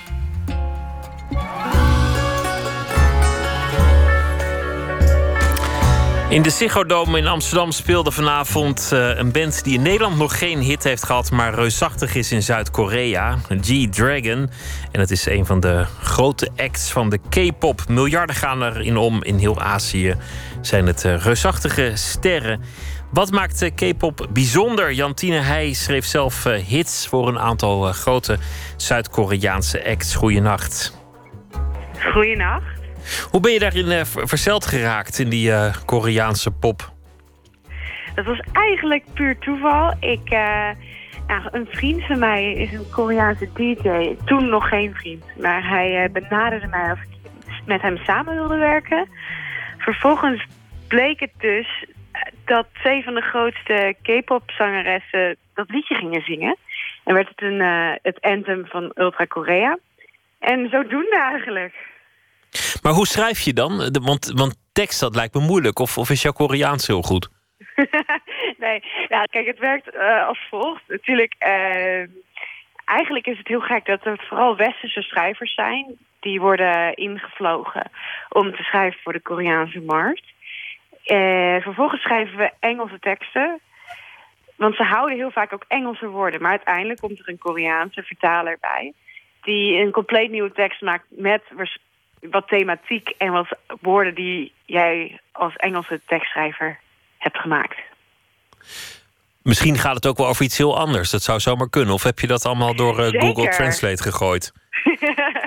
ja, ja, zeker. Uh, ja, heb ik gewoon wel fanatieke K-pop fans die dat uh, dan gaan vertalen naar het Engels. Dat je dat ook even kan checken van hoe klinkt mijn nummer nu. Maar ik heb het zeker gehad. Dat het ineens een heel andere content had. Met nog wel ja, dezelfde elementen. Maar dat is, dat is wel heel leuk om te zien, ja. Waarin is het, is het anders? Waaraan moet het genre voldoen om een goede hit te maken? En waarin verschilt dat van, van, een, van een westerse hit? Ik denk uh, uit ervaring dat er vooral veel meer informatie uh, verwerking mogelijk is door het Koreaanse publiek. Dus je ziet dat westerse muziek veel compacter is, veel uh, verteerbaarder. En het Koreaanse oor wil meer. Heel veel ritmiek, heel veel, uh, heel veel verschillende soorten melodieën. Maar ook vooral een heel duidelijk concept. Dus eigenlijk kan er veel meer. Meer melodieën, meer harmonieën, meer gekke loopjes. Gekke koorts, gekke afwisselingen. Heel veel verschillende secties in een nummer. Terwijl uh, traditioneel gezien in de westerse muziek... weet je, intro, couplet, pre-chorus, refrein. Nou goed, dat is natuurlijk ook niet altijd zo. Maar in Korea uh, willen ze bijvoorbeeld ook bijna nooit dat het tweede couplet weer hetzelfde is als het eerste couplet qua melodie. Terwijl in westerse muziek is dat wel heel erg, uh, ja, wat ze willen. En er kan veel meer, maar er moet ook veel meer. Dus het is niet per se dat je zoveel meer vrijheid hebt. Maar het is wel leuk om helemaal los te gaan. Maar het, moet ook wel, het, het, is, het is ook wel vaak uh, zeg maar niet heel rauw. Het, het mag gewoon een beetje gelikt zijn. Zeker. Dat is gewoon, uh, heeft ook echt te maken met top-notch mixers en masteraars. En uh, ze houden ook heel erg een beetje van een beetje slikke R&B-invloeden. En een beetje die boyband-stijl wel. Het zijn ook bijna allemaal boybands of girlbands natuurlijk. Bijna een Maar, soort eh, superhelden zijn. Het is bijna alsof je, Zeker. alsof je een stripalbum leest. Ja, ze zijn ook vanaf een elfde worden ze gescout en getrild in, in een interne opleiding. Dus het zijn ook een soort van bijna robot superhelden. Ja, Een mooie carrière lijkt me voor jou inmiddels. ja, ja nou, dat, dat eh, K-pop, dat, dat is er wel bijgekomen. Eh, heel erg leuk natuurlijk. Eh, mijn focus ligt normaal gesproken ook op andere dingen. Maar ja, ineens bleek daar een hele wereld open te liggen. Eh, ik moest nog wel mijn eigen labelbaas overtuigen dat het moeite waard was om naar Korea te gaan. Want zij dacht, ja, wat heb, je daar nou te zoeken? En eh, wat is daar dan? En ja, dat blijkt dus toch een hele grote markt te zijn. En, G-Dragon is, is daar reusachtig. Nou, hier hebben ze toch ook de Ziggo Dome eh, volgekregen. Wie, wie komen daar dan op af? Zijn dat Koreanen of, of hebben die ook inmiddels een Nederlands publiek? Ja, ik eh, weet dan ook wel als, eh, ja, ik ben ook docent. Steeds minder, maar ik doe het nog steeds met plezier. En ik eh, merk ook wel dat bepaalde kids, een beetje meer in misschien in een soort van alternatieve hoek, toch wel fan zijn van K-pop. En ja, het zullen ook zeker Koreanen zijn. Die ook in Amsterdam bijvoorbeeld best wel veel zitten. Maar het zijn ook wel. Het is een bepaalde niche. En nog niet het grote publiek, maar wie weet dat het nog komt. Jantie, dank je wel en een uh, goede nacht. Goeienacht, graag gedaan.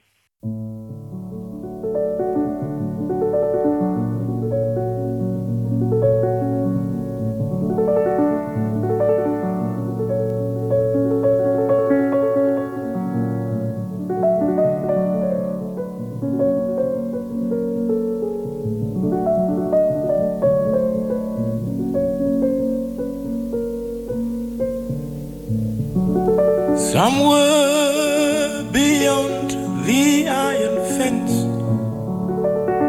lives the good heart of all men.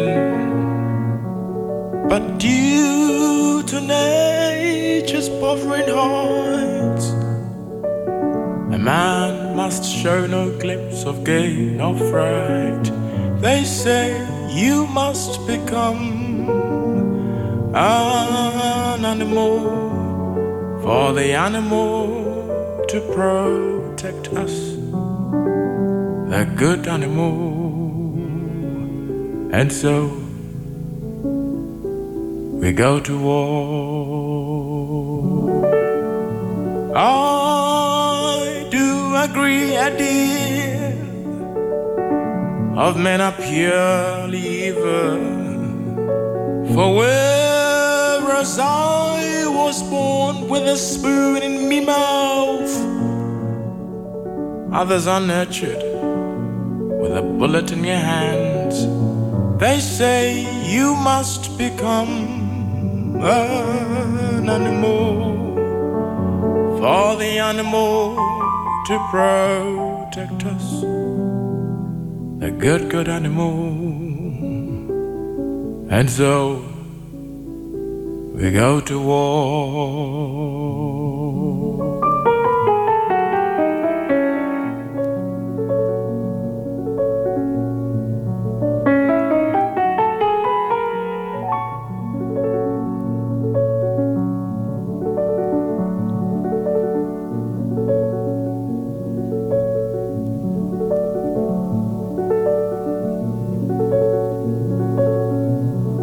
But I believe in the little bit of my young years of tasting fruits of fear in the depths of my sorrows. Love is all I need to give. Although it clearly hasn't been dear.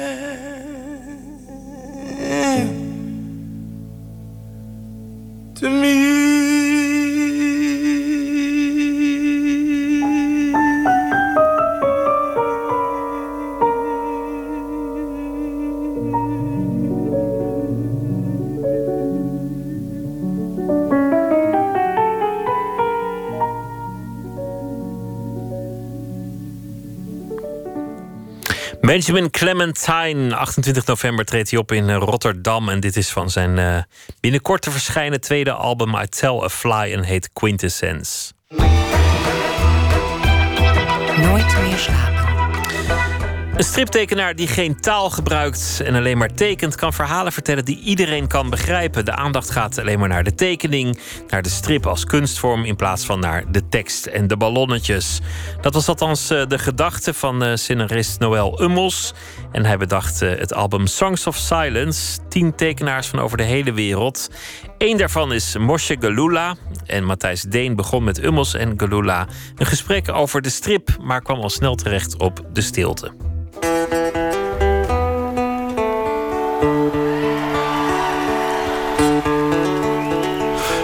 Onwillekeurig denk je toch aan Simon Garfunkel bij Songs of Silence. Al heet dat nummer van hun een tikkie anders.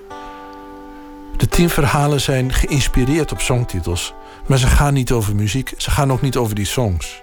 Er is veel aan het boek dat anders is dan je op het eerste oog geneigd bent om te denken.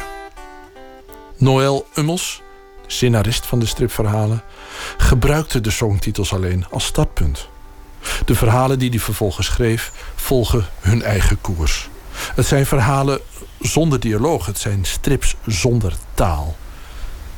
Ze zijn soms gewelddadig. Ze stellen misstanden aan de kaak. Ze zijn getekend door tien tekenaars uit Azië, Afrika en Zuid-Amerika... die zich de UN of Comics noemen. De titel van de bundel, Songs of Silence... bedacht hij in samenspraak met de Israëlische tekenaar Moshe Gelula... voor wie hij een verhaal schreef dat Would I Lie To You heet.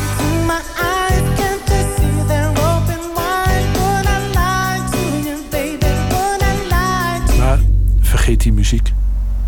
Doordat de taal er niet is, is er alleen beeld voor iedereen te begrijpen van welk continent je ook komt.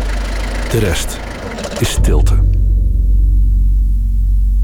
Stilte kan je wel eens overvallen. Ik, had, uh, ik ben een tijd in Duitsland, uh, kwam ik vaak. En dan kwamen we om 11 uur s'avonds aan of zo in zo'n klein dorpje. En inderdaad, dan, stap je uit de auto en dan is het totaal stil. Dat vond ik echt. Uh, dat, dat ken je in Nederland niet meer. En dat vond ik echt. Uh, ja, wat vond je dat eigenlijk? Intens en mooi en enorm. Onmiddellijk valt er een rust over. Ja, in, in, onmiddellijk word je. Uh, is, is het inderdaad een soort van meditatief moment. Misschien dat we dat met deze verhalen ook al een beetje willen bereiken. Gewoon. Tekst is alleen maar herrie, ook in een strip natuurlijk. En strips zijn zijn toch al vaak zo uitleggerig eigenlijk. Tenminste, de, ja, je hebt veel strips die wat te uitleggerig zijn, zou je kunnen zeggen. En uh, is het juist wel eens mooi om, om mensen gewoon rust te geven en het op hun eigen manier te laten interpreteren. Ja. En, en liefst zou je willen dat ze inderdaad niet onmiddellijk snappen het verhaal. En dat ze denken, shit, ik moet het nog tien keer lezen. Dat, dat is alleen maar positief eigenlijk. Ja. herinnering aan stilte. Ja, één herinnering is um, toen ik in het leger zat. Uh, ik kom uit Israël. En, en daar moet je heel lang in het leger zitten. En allerlei dingen doen die niet leuk zijn. Uh, het is een lange periode van diepe zwarte ellende eigenlijk. Voor mij in ieder geval. En, en toch in die diepe zwarte lange ellende zijn er momenten geweest van mooie momenten. En, en het is wel interessant om eraan uh, te denken als stilte, omdat, omdat die ellende zo op je afkomt, dat, dat je dat ook als herrie kan zien. En, en de momenten van rust zijn misschien stil. Dit was eigenlijk in het midden van het land. Het was uh, net buiten Jeruzalem, tussen Jeruzalem en, uh, en de Dode Zee in. Moesten we lang in de woestijn zijn, ver van alles, ver van iedereen. En dan zit je daar midden in, in, de, in de nacht met een groep jongens die allemaal naar huis uh, verlangen en niets te doen hebben behalve samen ellendig zijn. Um, en donker die je niet kan voorstellen. En dat, dat was echt, dat was stilte. En, en in die stilte moest ik uh, zingen voor die jongens. Dat was...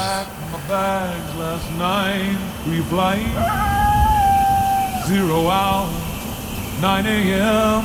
Ik, ik had een paar keer mijn gitaar meegenomen en zo'n beetje de naam gekregen van degene die muziek maakte.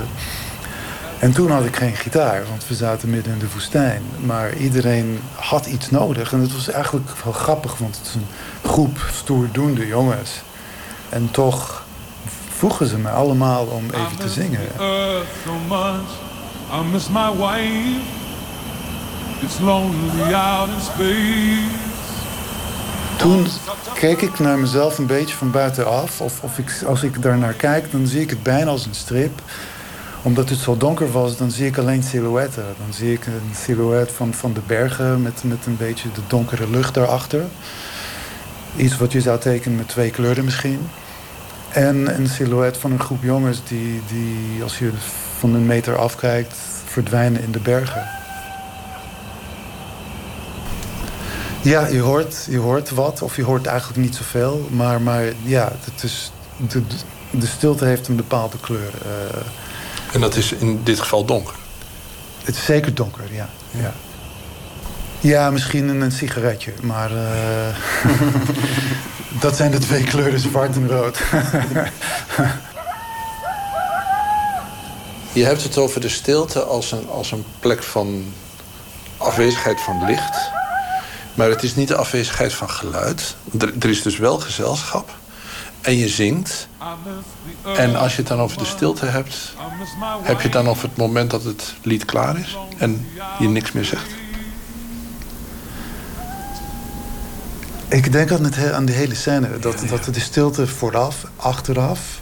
En ook de stilte van de jongens. Want het is een lawaaiige groep mensen. En om ze verstil te krijgen... En en niet dat ik mezelf op de schouder klop. Het is gewoon dat moment dat, dat ze daar door die grote behoefte... aan, aan, aan liefde of aandacht of thuis of, of iets warms...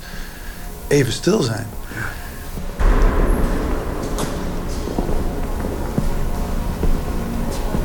Heb jij een herinnering aan stilte? De eerste mens die ik dood zag, mijn oma, dat vond ik wel heel opvallend.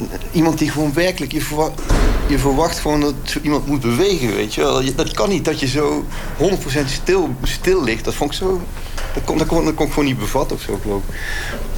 Volgens mij was het echt wel in de kerk mee.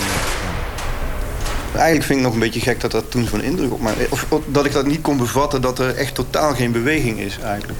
Want inderdaad, daarna zie je nog veel meer doden. En viel me dat helemaal niet meer zo op eigenlijk. Misschien in zekere zin wel jammer. Het is juist wel mooi als je zo, zo kan staren naar eh, een geliefde die dood is eigenlijk. Zeg maar. Dus voor jou is op dat moment de stilte is de afwezigheid van leven. Ja, dat, ja, ja, ja dat, dat vond ik heel... Dat, ja, omdat je dat totaal niet kent. Een mens zit altijd iets van beweging in. Vond ik dat echt heel eh, frappant inderdaad.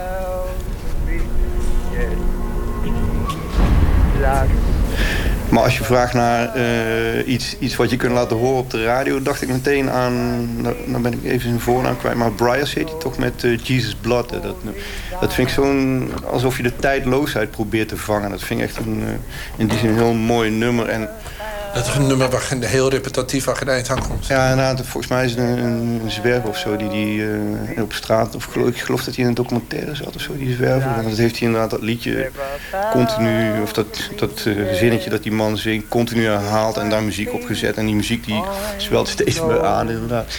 For he loved me so. Never.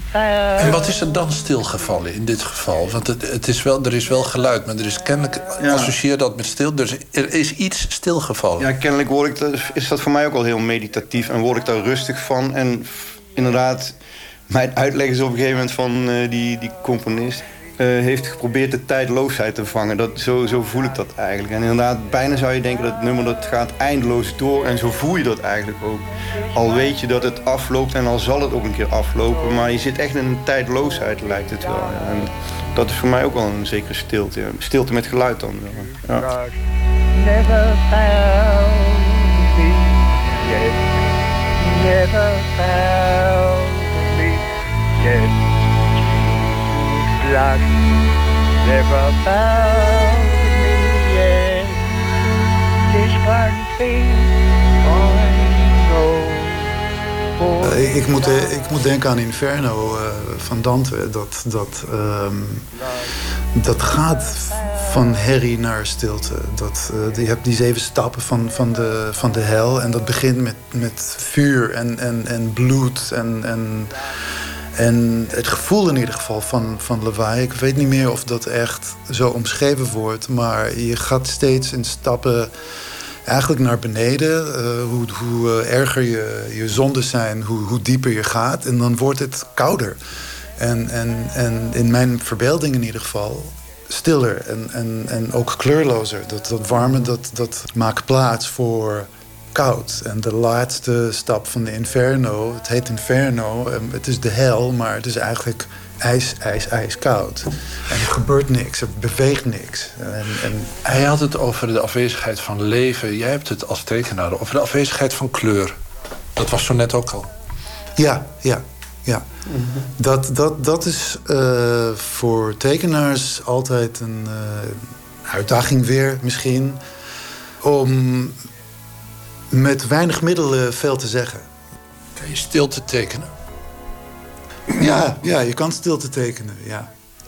Ik, ik, ik ben een voorstander van nuances en subtiliteiten. En beperken van middelen in plaats van te veel gebruiken. En, en dat zou je ook als stilte kunnen noemen of bijna. Dat, dat mm. zoveel zeggen met zo weinig mogelijk. En als je het over tekenen hebt, dan, dan ja, dat kan betekenen het gebruik van weinig of een zeer eh, weinig kleur of een zeer beperkt, een specifiek palet. Weinig contrast, weinig lijnen, uh, op het abstracte af misschien zelfs.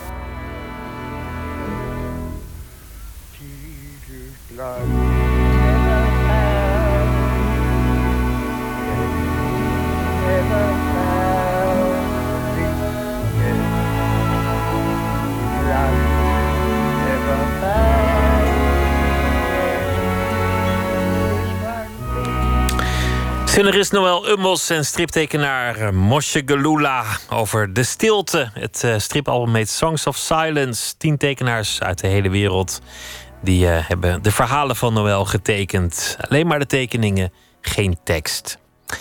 J.W. Roy is uh, hier in de studio. De Brabantse Americana troubadour heeft een nieuw album, A Room Full of Strangers. En dit nummer staat er ook op. Don't Walk Out on Me.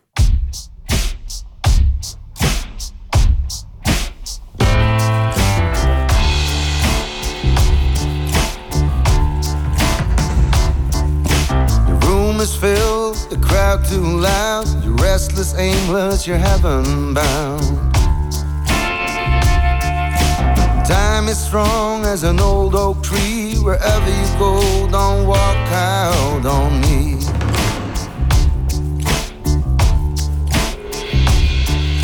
I made you happy, I made you proud. No worries, no wrinkles, no darker clouds. Small talks, handouts, and hugs for free. Wherever you go, don't walk out on me. Mm, don't walk out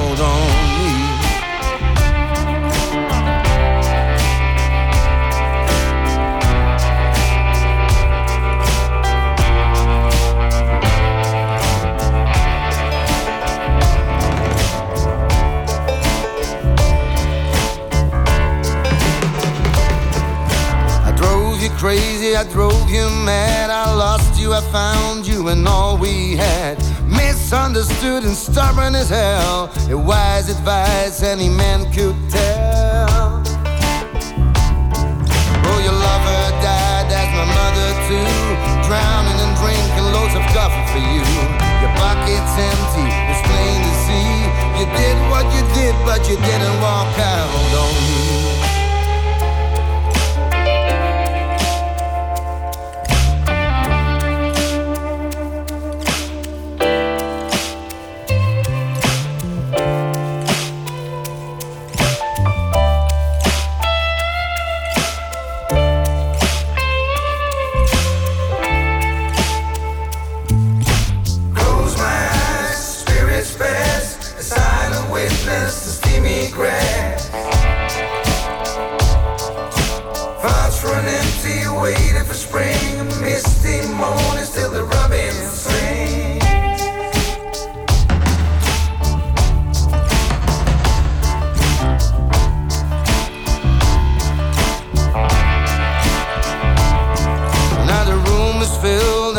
crowd too loud. You're restless, aimless, you're heaven bound. Take that first train, mister, and you're part of me. Wherever you go, don't walk out on me. Oh, leave the building, but don't walk out. Do what you do, but don't walk out on me.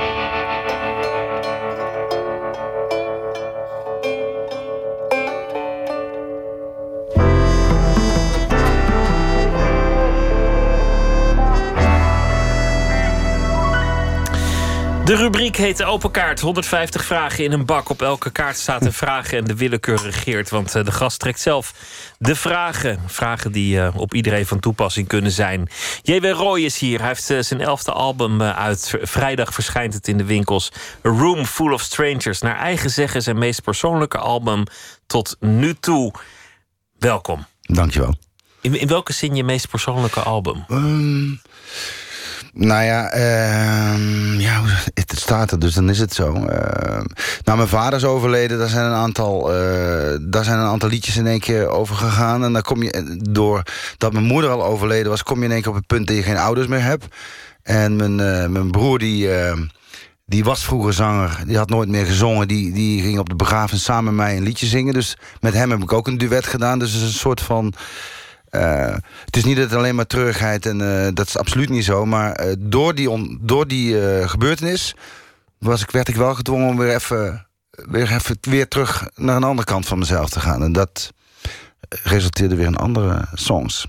Ik kan me voorstellen als je samen met je broer gaat zingen over, over het overlijden van je vader. Dat, dat, dat is natuurlijk een, een emotioneel moment. Dat kan, mm -hmm. dat kan haast niet anders. Ja. Of je moet van, van, ja, van gehouden beton zijn. Ja. Nou, dat was het ook. Was het ook. En hij, uh, door persoonlijk, uh, ja, gewoon, uh, hij, was, hij, hij was muzikant. Hij is daarmee gestopt omdat hij dat niet relaxed vond. Hij, hij werd daar onrustig van. Maar op die begrafenis van mijn vader ging hij een liedje van Towns Van Zandt zingen met mij samen. En dat was eigenlijk voor het eerst in 30 jaar dat hij voor publiek zong. Dus toen dacht ik, we moeten samen een duet op die plaat proberen te zetten. En dat, ja, er kwam echt zo'n zo, heel veel talent, maar 30 jaar stilgestaan, een beetje roestig, maar daardoor heel erg, heel erg echt. En dat was heel mooi. En voor jou ook een moment om een beetje terug te keren bij de bron.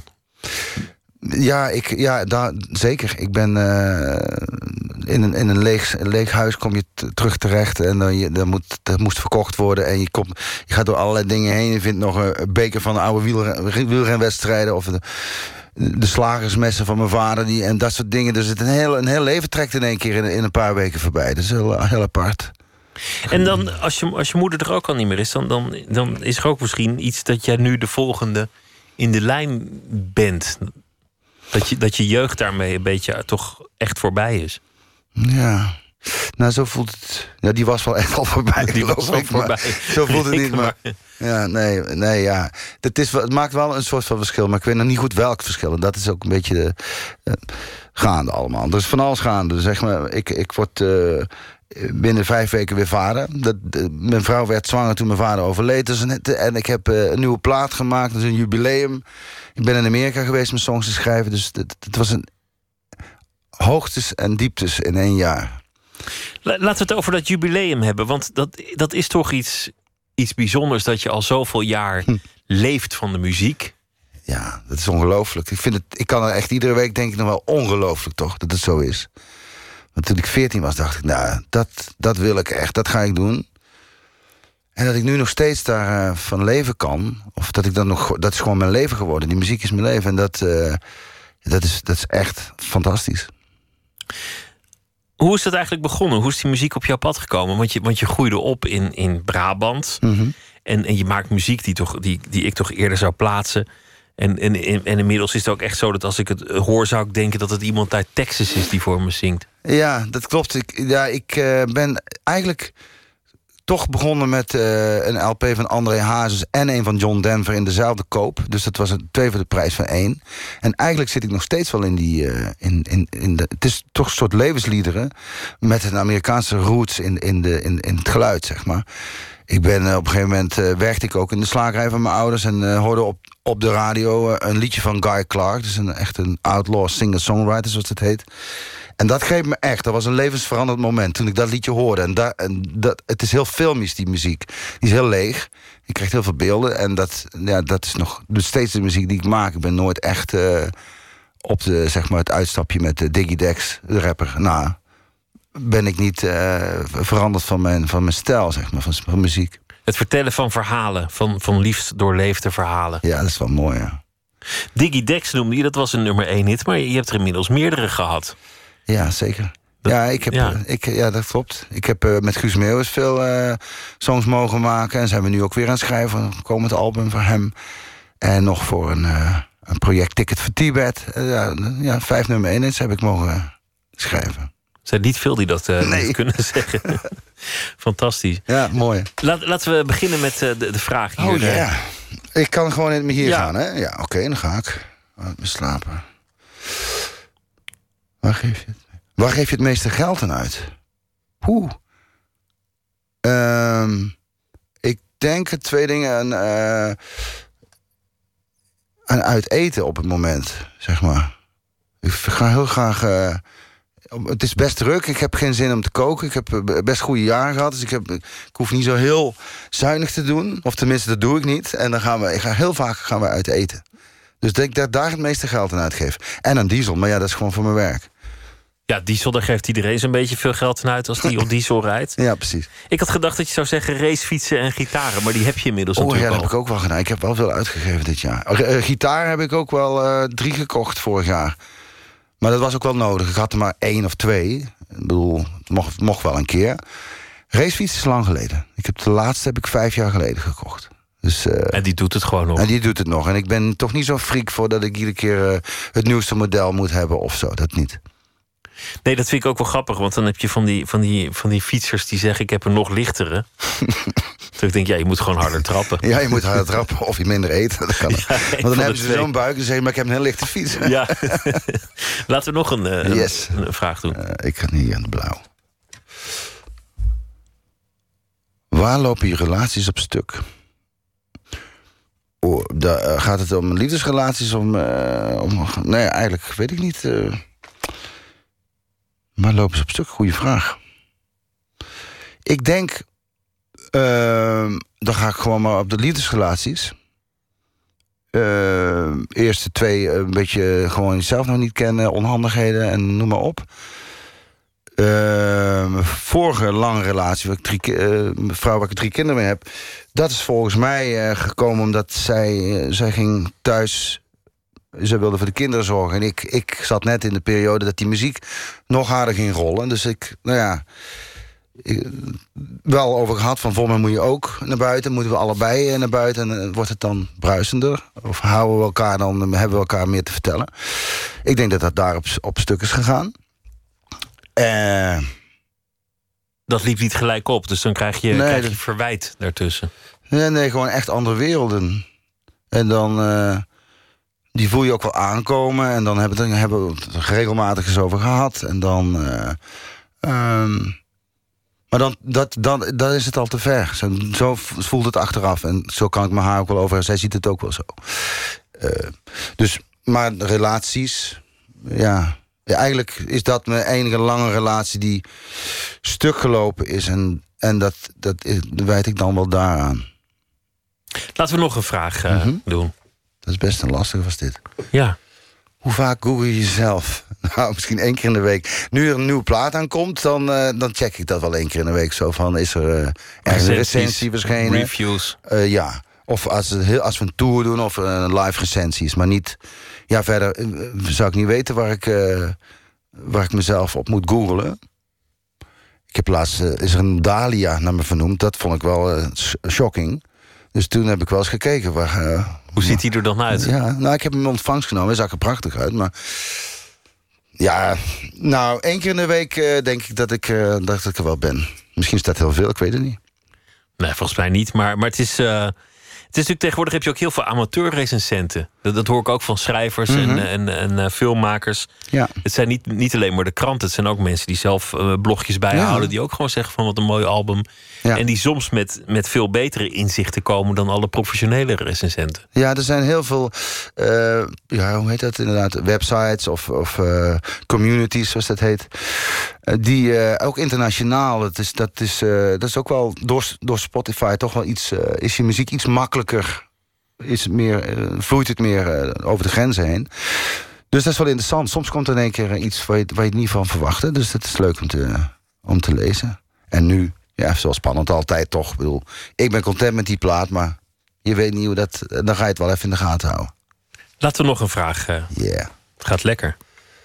Oké. Ben je goed in je werk? Ja, daar ben ik goed in. Mooi, volgende. Waarin lijk je op je ouders? Oeh. Ehm, mm, nou. Dan moet ik, ik heb natuurlijk veel over ze nagedacht de laatste tijd. Eh, mijn moeder was heel beschermend, daar ben ik niet zo, geloof ik.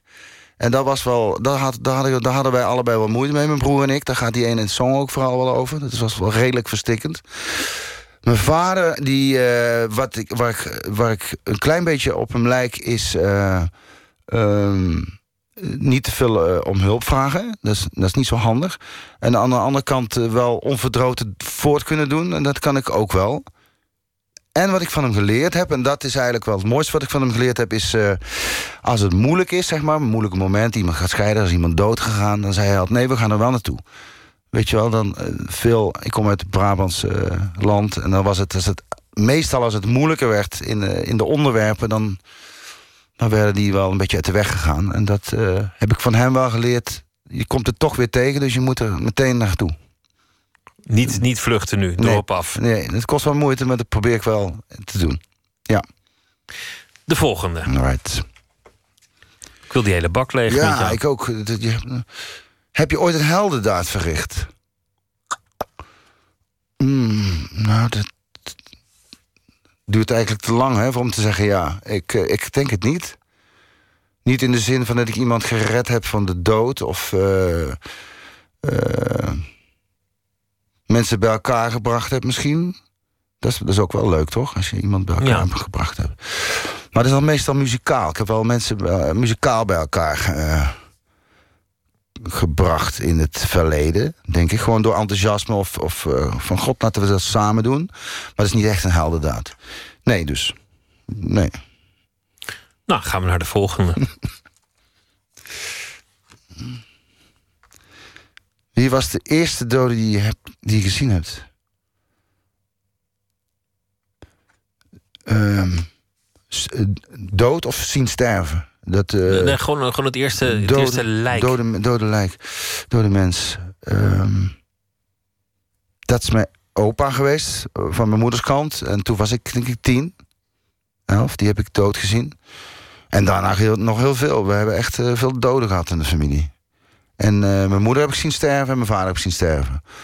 Dat zijn de enige twee mensen die ik heb zien doodgaan. En dat is wel... dat is toch ook wel apart. Want dat, dat, bedoel, als je eraan denkt, ga nu iemand zien die gaat sterven, dan denk je, dat, daar wil ik echt niet bij zijn. Maar dat, dat ging eigenlijk heel, heel goed, zeg maar, heel, heel, heel natuurlijk. Ik, vond, ik heb dat niet eh, als naar ervaren. Eerder mooi. Maar daarna, en dat is toch echt vers, want het was in maart en mijn vader overleed. Hij leefde dus nog en dus sterft. We moesten even die kamer uit. We moesten een beetje goed gelegd worden. Een gebit terug in gedaan. En je komt terug de kamer binnen. En dat is compleet. Ik zag een zieloos lichaam. En ik, dat, was de eerste keer dat ik dacht. Er zal toch wel een ziel in een lichaam zitten. Omdat dat, dat binnen zo weinig tijd na overlijden echt een huls is geworden. Ja, was geen, ik had niet meer. Hij was dus echt op sterven na dood toen we binnenkwamen. En hij ging dood. En daarna was het, was het op dat op sterven na dood moment was ik nog heel dicht bij hem. En daarna was hij heel ver weg. Dus dat, dat is dan het, het vervolg van de dood zien. Laten we nog een vraag eh, pakken. Ben je wel eens in therapie geweest? Ja, meerdere keren. En? Ja, eh, ja de, de laatste keer na die, die scheiding heeft, heeft me echt goed gedaan. Dan heb ik weer eh, vrede gesloten met mijn moeder. Maar eh, de, de hilarische therapie die ik heb gedaan... dat is misschien wel leuk om te vertellen. Of ik weet niet of, of we Ja, ruimte hebben. Is, toen had ik op tv eh, een cursus gezien. Mannenwerk heette dat. En ik zat toen echt een beetje in, de, in, eh, in die relatie al. Ik was heel veel van huis. Ik dronk te veel. En ik, ik kon geen connectie meer maken. En ik zag op tv de cursus Mannenwerk in België. Ik denk, ja, dat wil ik ook. Ik, zag, ik vond het echt... ja, het stond helemaal... Ik, alles ging mis, dus ik denk van, ja, dit is hem. Dus ik ben er naartoe gereden. Het was in Mechelen ergens. En eh, eh, opgezocht op Google. En ik kom daar aan. Ik, wat, wat ik voor gevallen was, er stonden dus zes mannen achter een, een man. En die moest zich gewoon om laten vallen naar achter. Dus zich los, los durven laten. Nou, ik kwam daar in een, in een totaal verwarde en uitgewoonde toestand aan... en ben daar een week gebleven. En het was, het was ook geweldig. Ik heb echt geweldige dingen meegemaakt. Met mijn lijf gebeurden dingen die ik niet had verwacht. Maar eh, aan de andere kant dacht ik... ja, ik moest 450 euro afrekenen. En ik, wat was dit nou toch? Maar wel wonderlijk wat ik daar gezien heb ook. Er was een mannenkamp en op datzelfde terrein was een vrouwenkamp. Op een gegeven moment eh, moesten we in stilte achter de leader aanlopen. En die vrouwen moesten het ook, maar dat wisten we niet. En toen kwamen we tegenover elkaar te zitten met slechts een klein slootje ertussen. En mocht ook niks zeggen. En toen op een gegeven moment gingen mannen gingen geluid uitstoten... en vrouwen liepen door het water. Het leek wel of je een soort... Het was toch wel wonderlijk. Oh, wat, eh, wat Goeie, hè? Maar Ja, mannenwerk heet het. Mannenwerk. Emotioneel lichaamswerk. En, en, en ook zo letterlijk. Van je moet loslaten dat je dan ook letterlijk, letterlijk ja, je moet moest laten, je echt over, ja. achterover laten vallen. Het nieuwe album eh, A Room Full of Strangers vanaf vrijdag in eh, de winkel. J.W. Roy, dank je wel. Alsjeblieft. Dank. Zangeres Angel Olsen komt uit Missouri, maakt eh, platen met onder meer Bonnie Prince Billy. Heeft ook een eigen carrière. Het album heet Faces, komt binnenkort uit. En dit nummer lijkt misschien in de verte wel op Roy Orbison. Fly on Your Wall.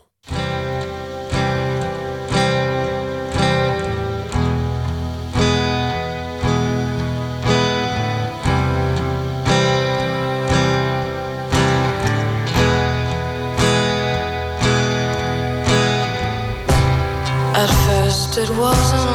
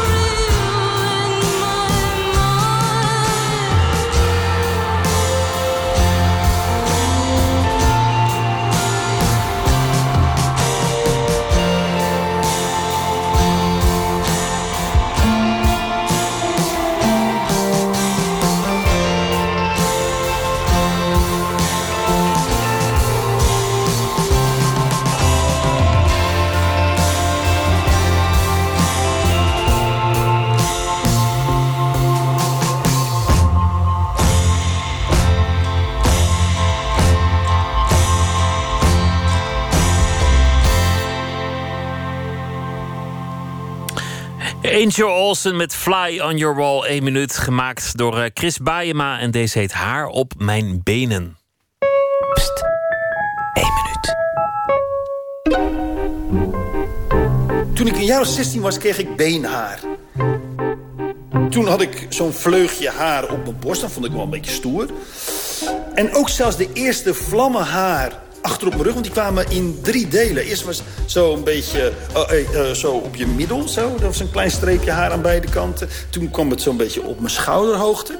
En toen kwam het een beetje in het midden, daartussenin. En, en dat, waren, dat was echt angst. Dat je denkt, eh, fucking, ik word gewoon een aap. Ik word gewoon, er, wordt, er komt een dag en dan staan er ineens drie mensen voor mijn deur.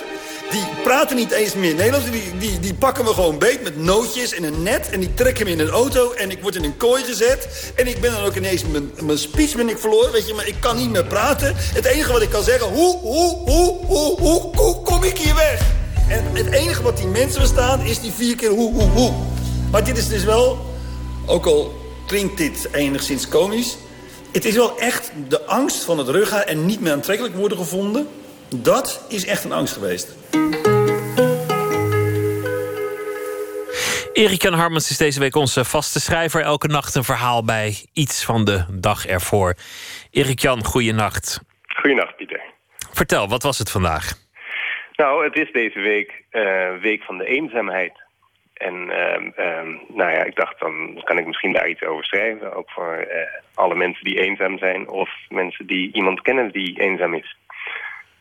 Ja, en van die vragen van met wie moet ik nou de week van de eenzaamheid gaan vieren? Ja, Wie kan ik bellen om dat samen met mij te doormaken?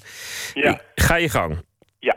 In het kader van de week van de eenzaamheid was de Volkskrant vandaag naar Lochem getogen, waar 20 inwoners die meer in afzondering leven dan hen lief is, elke donderdagavond kunnen aanschuiven voor een warme maaltijd. Daarvoor betalen ze 3 euro. Als ze even krap zitten, mag het ook voor minder. Over de kerstdagen hoef ik me geen zorgen te maken, zegt een van hen. Want dan zit ik gewoon bij Lonely Lochem. Behalve het initiatief vind ik ook de naam van de organisatie nogal sympathiek. Lonely Lochem. In de regio valt verder nog te denken aan initiatieven als...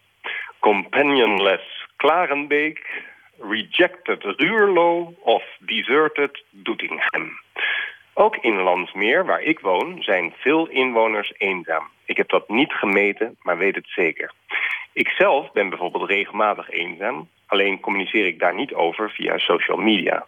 Een avondje kansloos Netflixen hou ik liever voor mijzelf... en ik ben niet de enige. De hashtag LonelyLandsmeer levert op Twitter geen resultaten op. Als ik me alleen voel, zet ik vaak de heidezangers op van André van Duin. Hoe vaak ik het ook beluister, altijd verschijnt er een glimlach op mijn gezicht. In het liedje zingt een van de leden van een muzikaal trio steeds heel binnensmonds... Ik speel de bof. De andere twee verstaan hem niet en reageren in het begin nog rustig, de wat... maar raken allengs geïrriteerder. Ja, nou weten we het wel.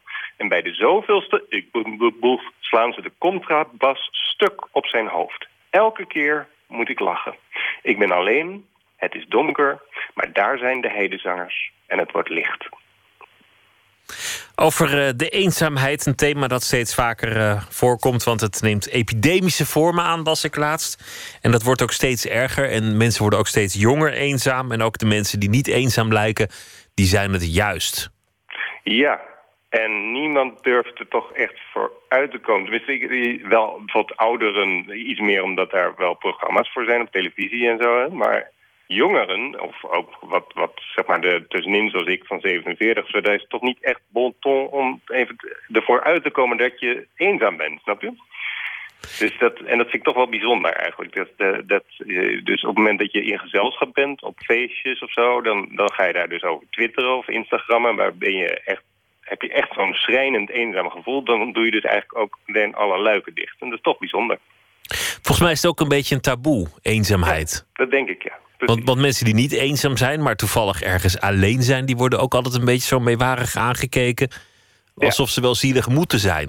Ja, maar die gaan ook heel erg, tenminste ik doe dat zelf ook dan, als ik gewoon alleen ben, maar niet eenzaam, dan ga ik heel erg hard roepen dat ik niet eenzaam ben.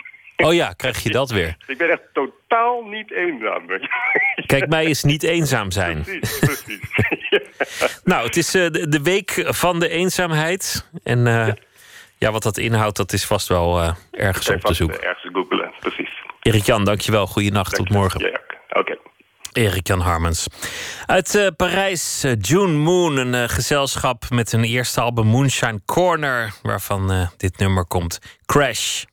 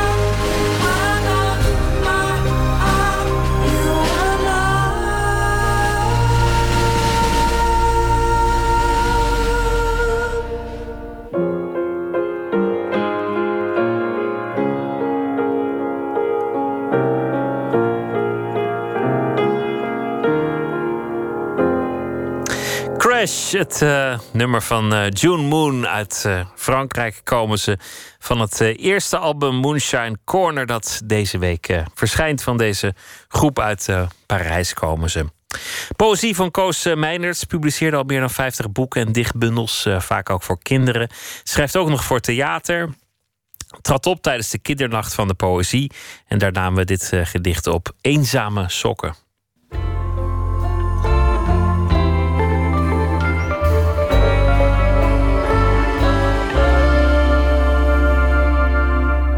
Verdriet is drie sokken. Verdriet is drie sokken. Eén te weinig of één te veel. En altijd ergens één. Helemaal alleen. Nou ja, ik ben altijd uh, een sok kwijt. En ja, daar heeft iedereen wel uh, last van. Dat je zeker weet dat je minder was hebt gedaan. Maar bij het uithalen van de wasmachine, je bent hem kwijt. Ja, en dat is eigenlijk de aanleiding geweest om dit gedicht te maken. Maar het gaat natuurlijk veel meer dan alleen maar over sokken. Misschien wel over eenzame sokken. Verdriet is drie sokken. Verdriet is drie sokken, één te weinig of één te veel. En altijd ergens één. Helemaal alleen.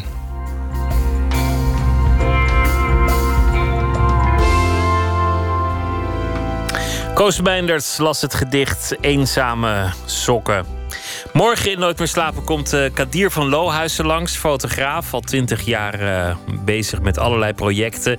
Langlopende projecten, vaak aderen over de wereldrivieren. Diamond Matters, over de diamantenindustrie. En hij heeft ook heel veel prijzen ontvangen voor zijn werk.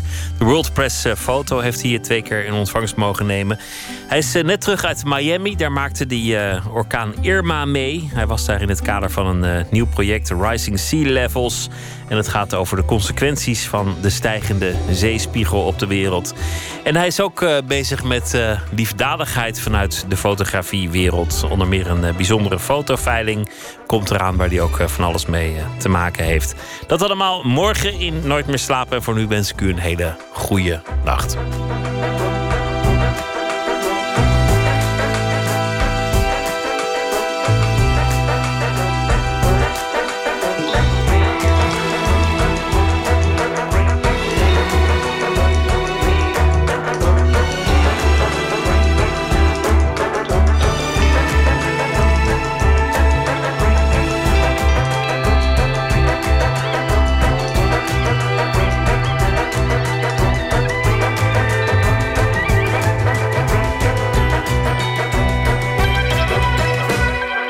Radio 1. Het nieuws van alle kanten.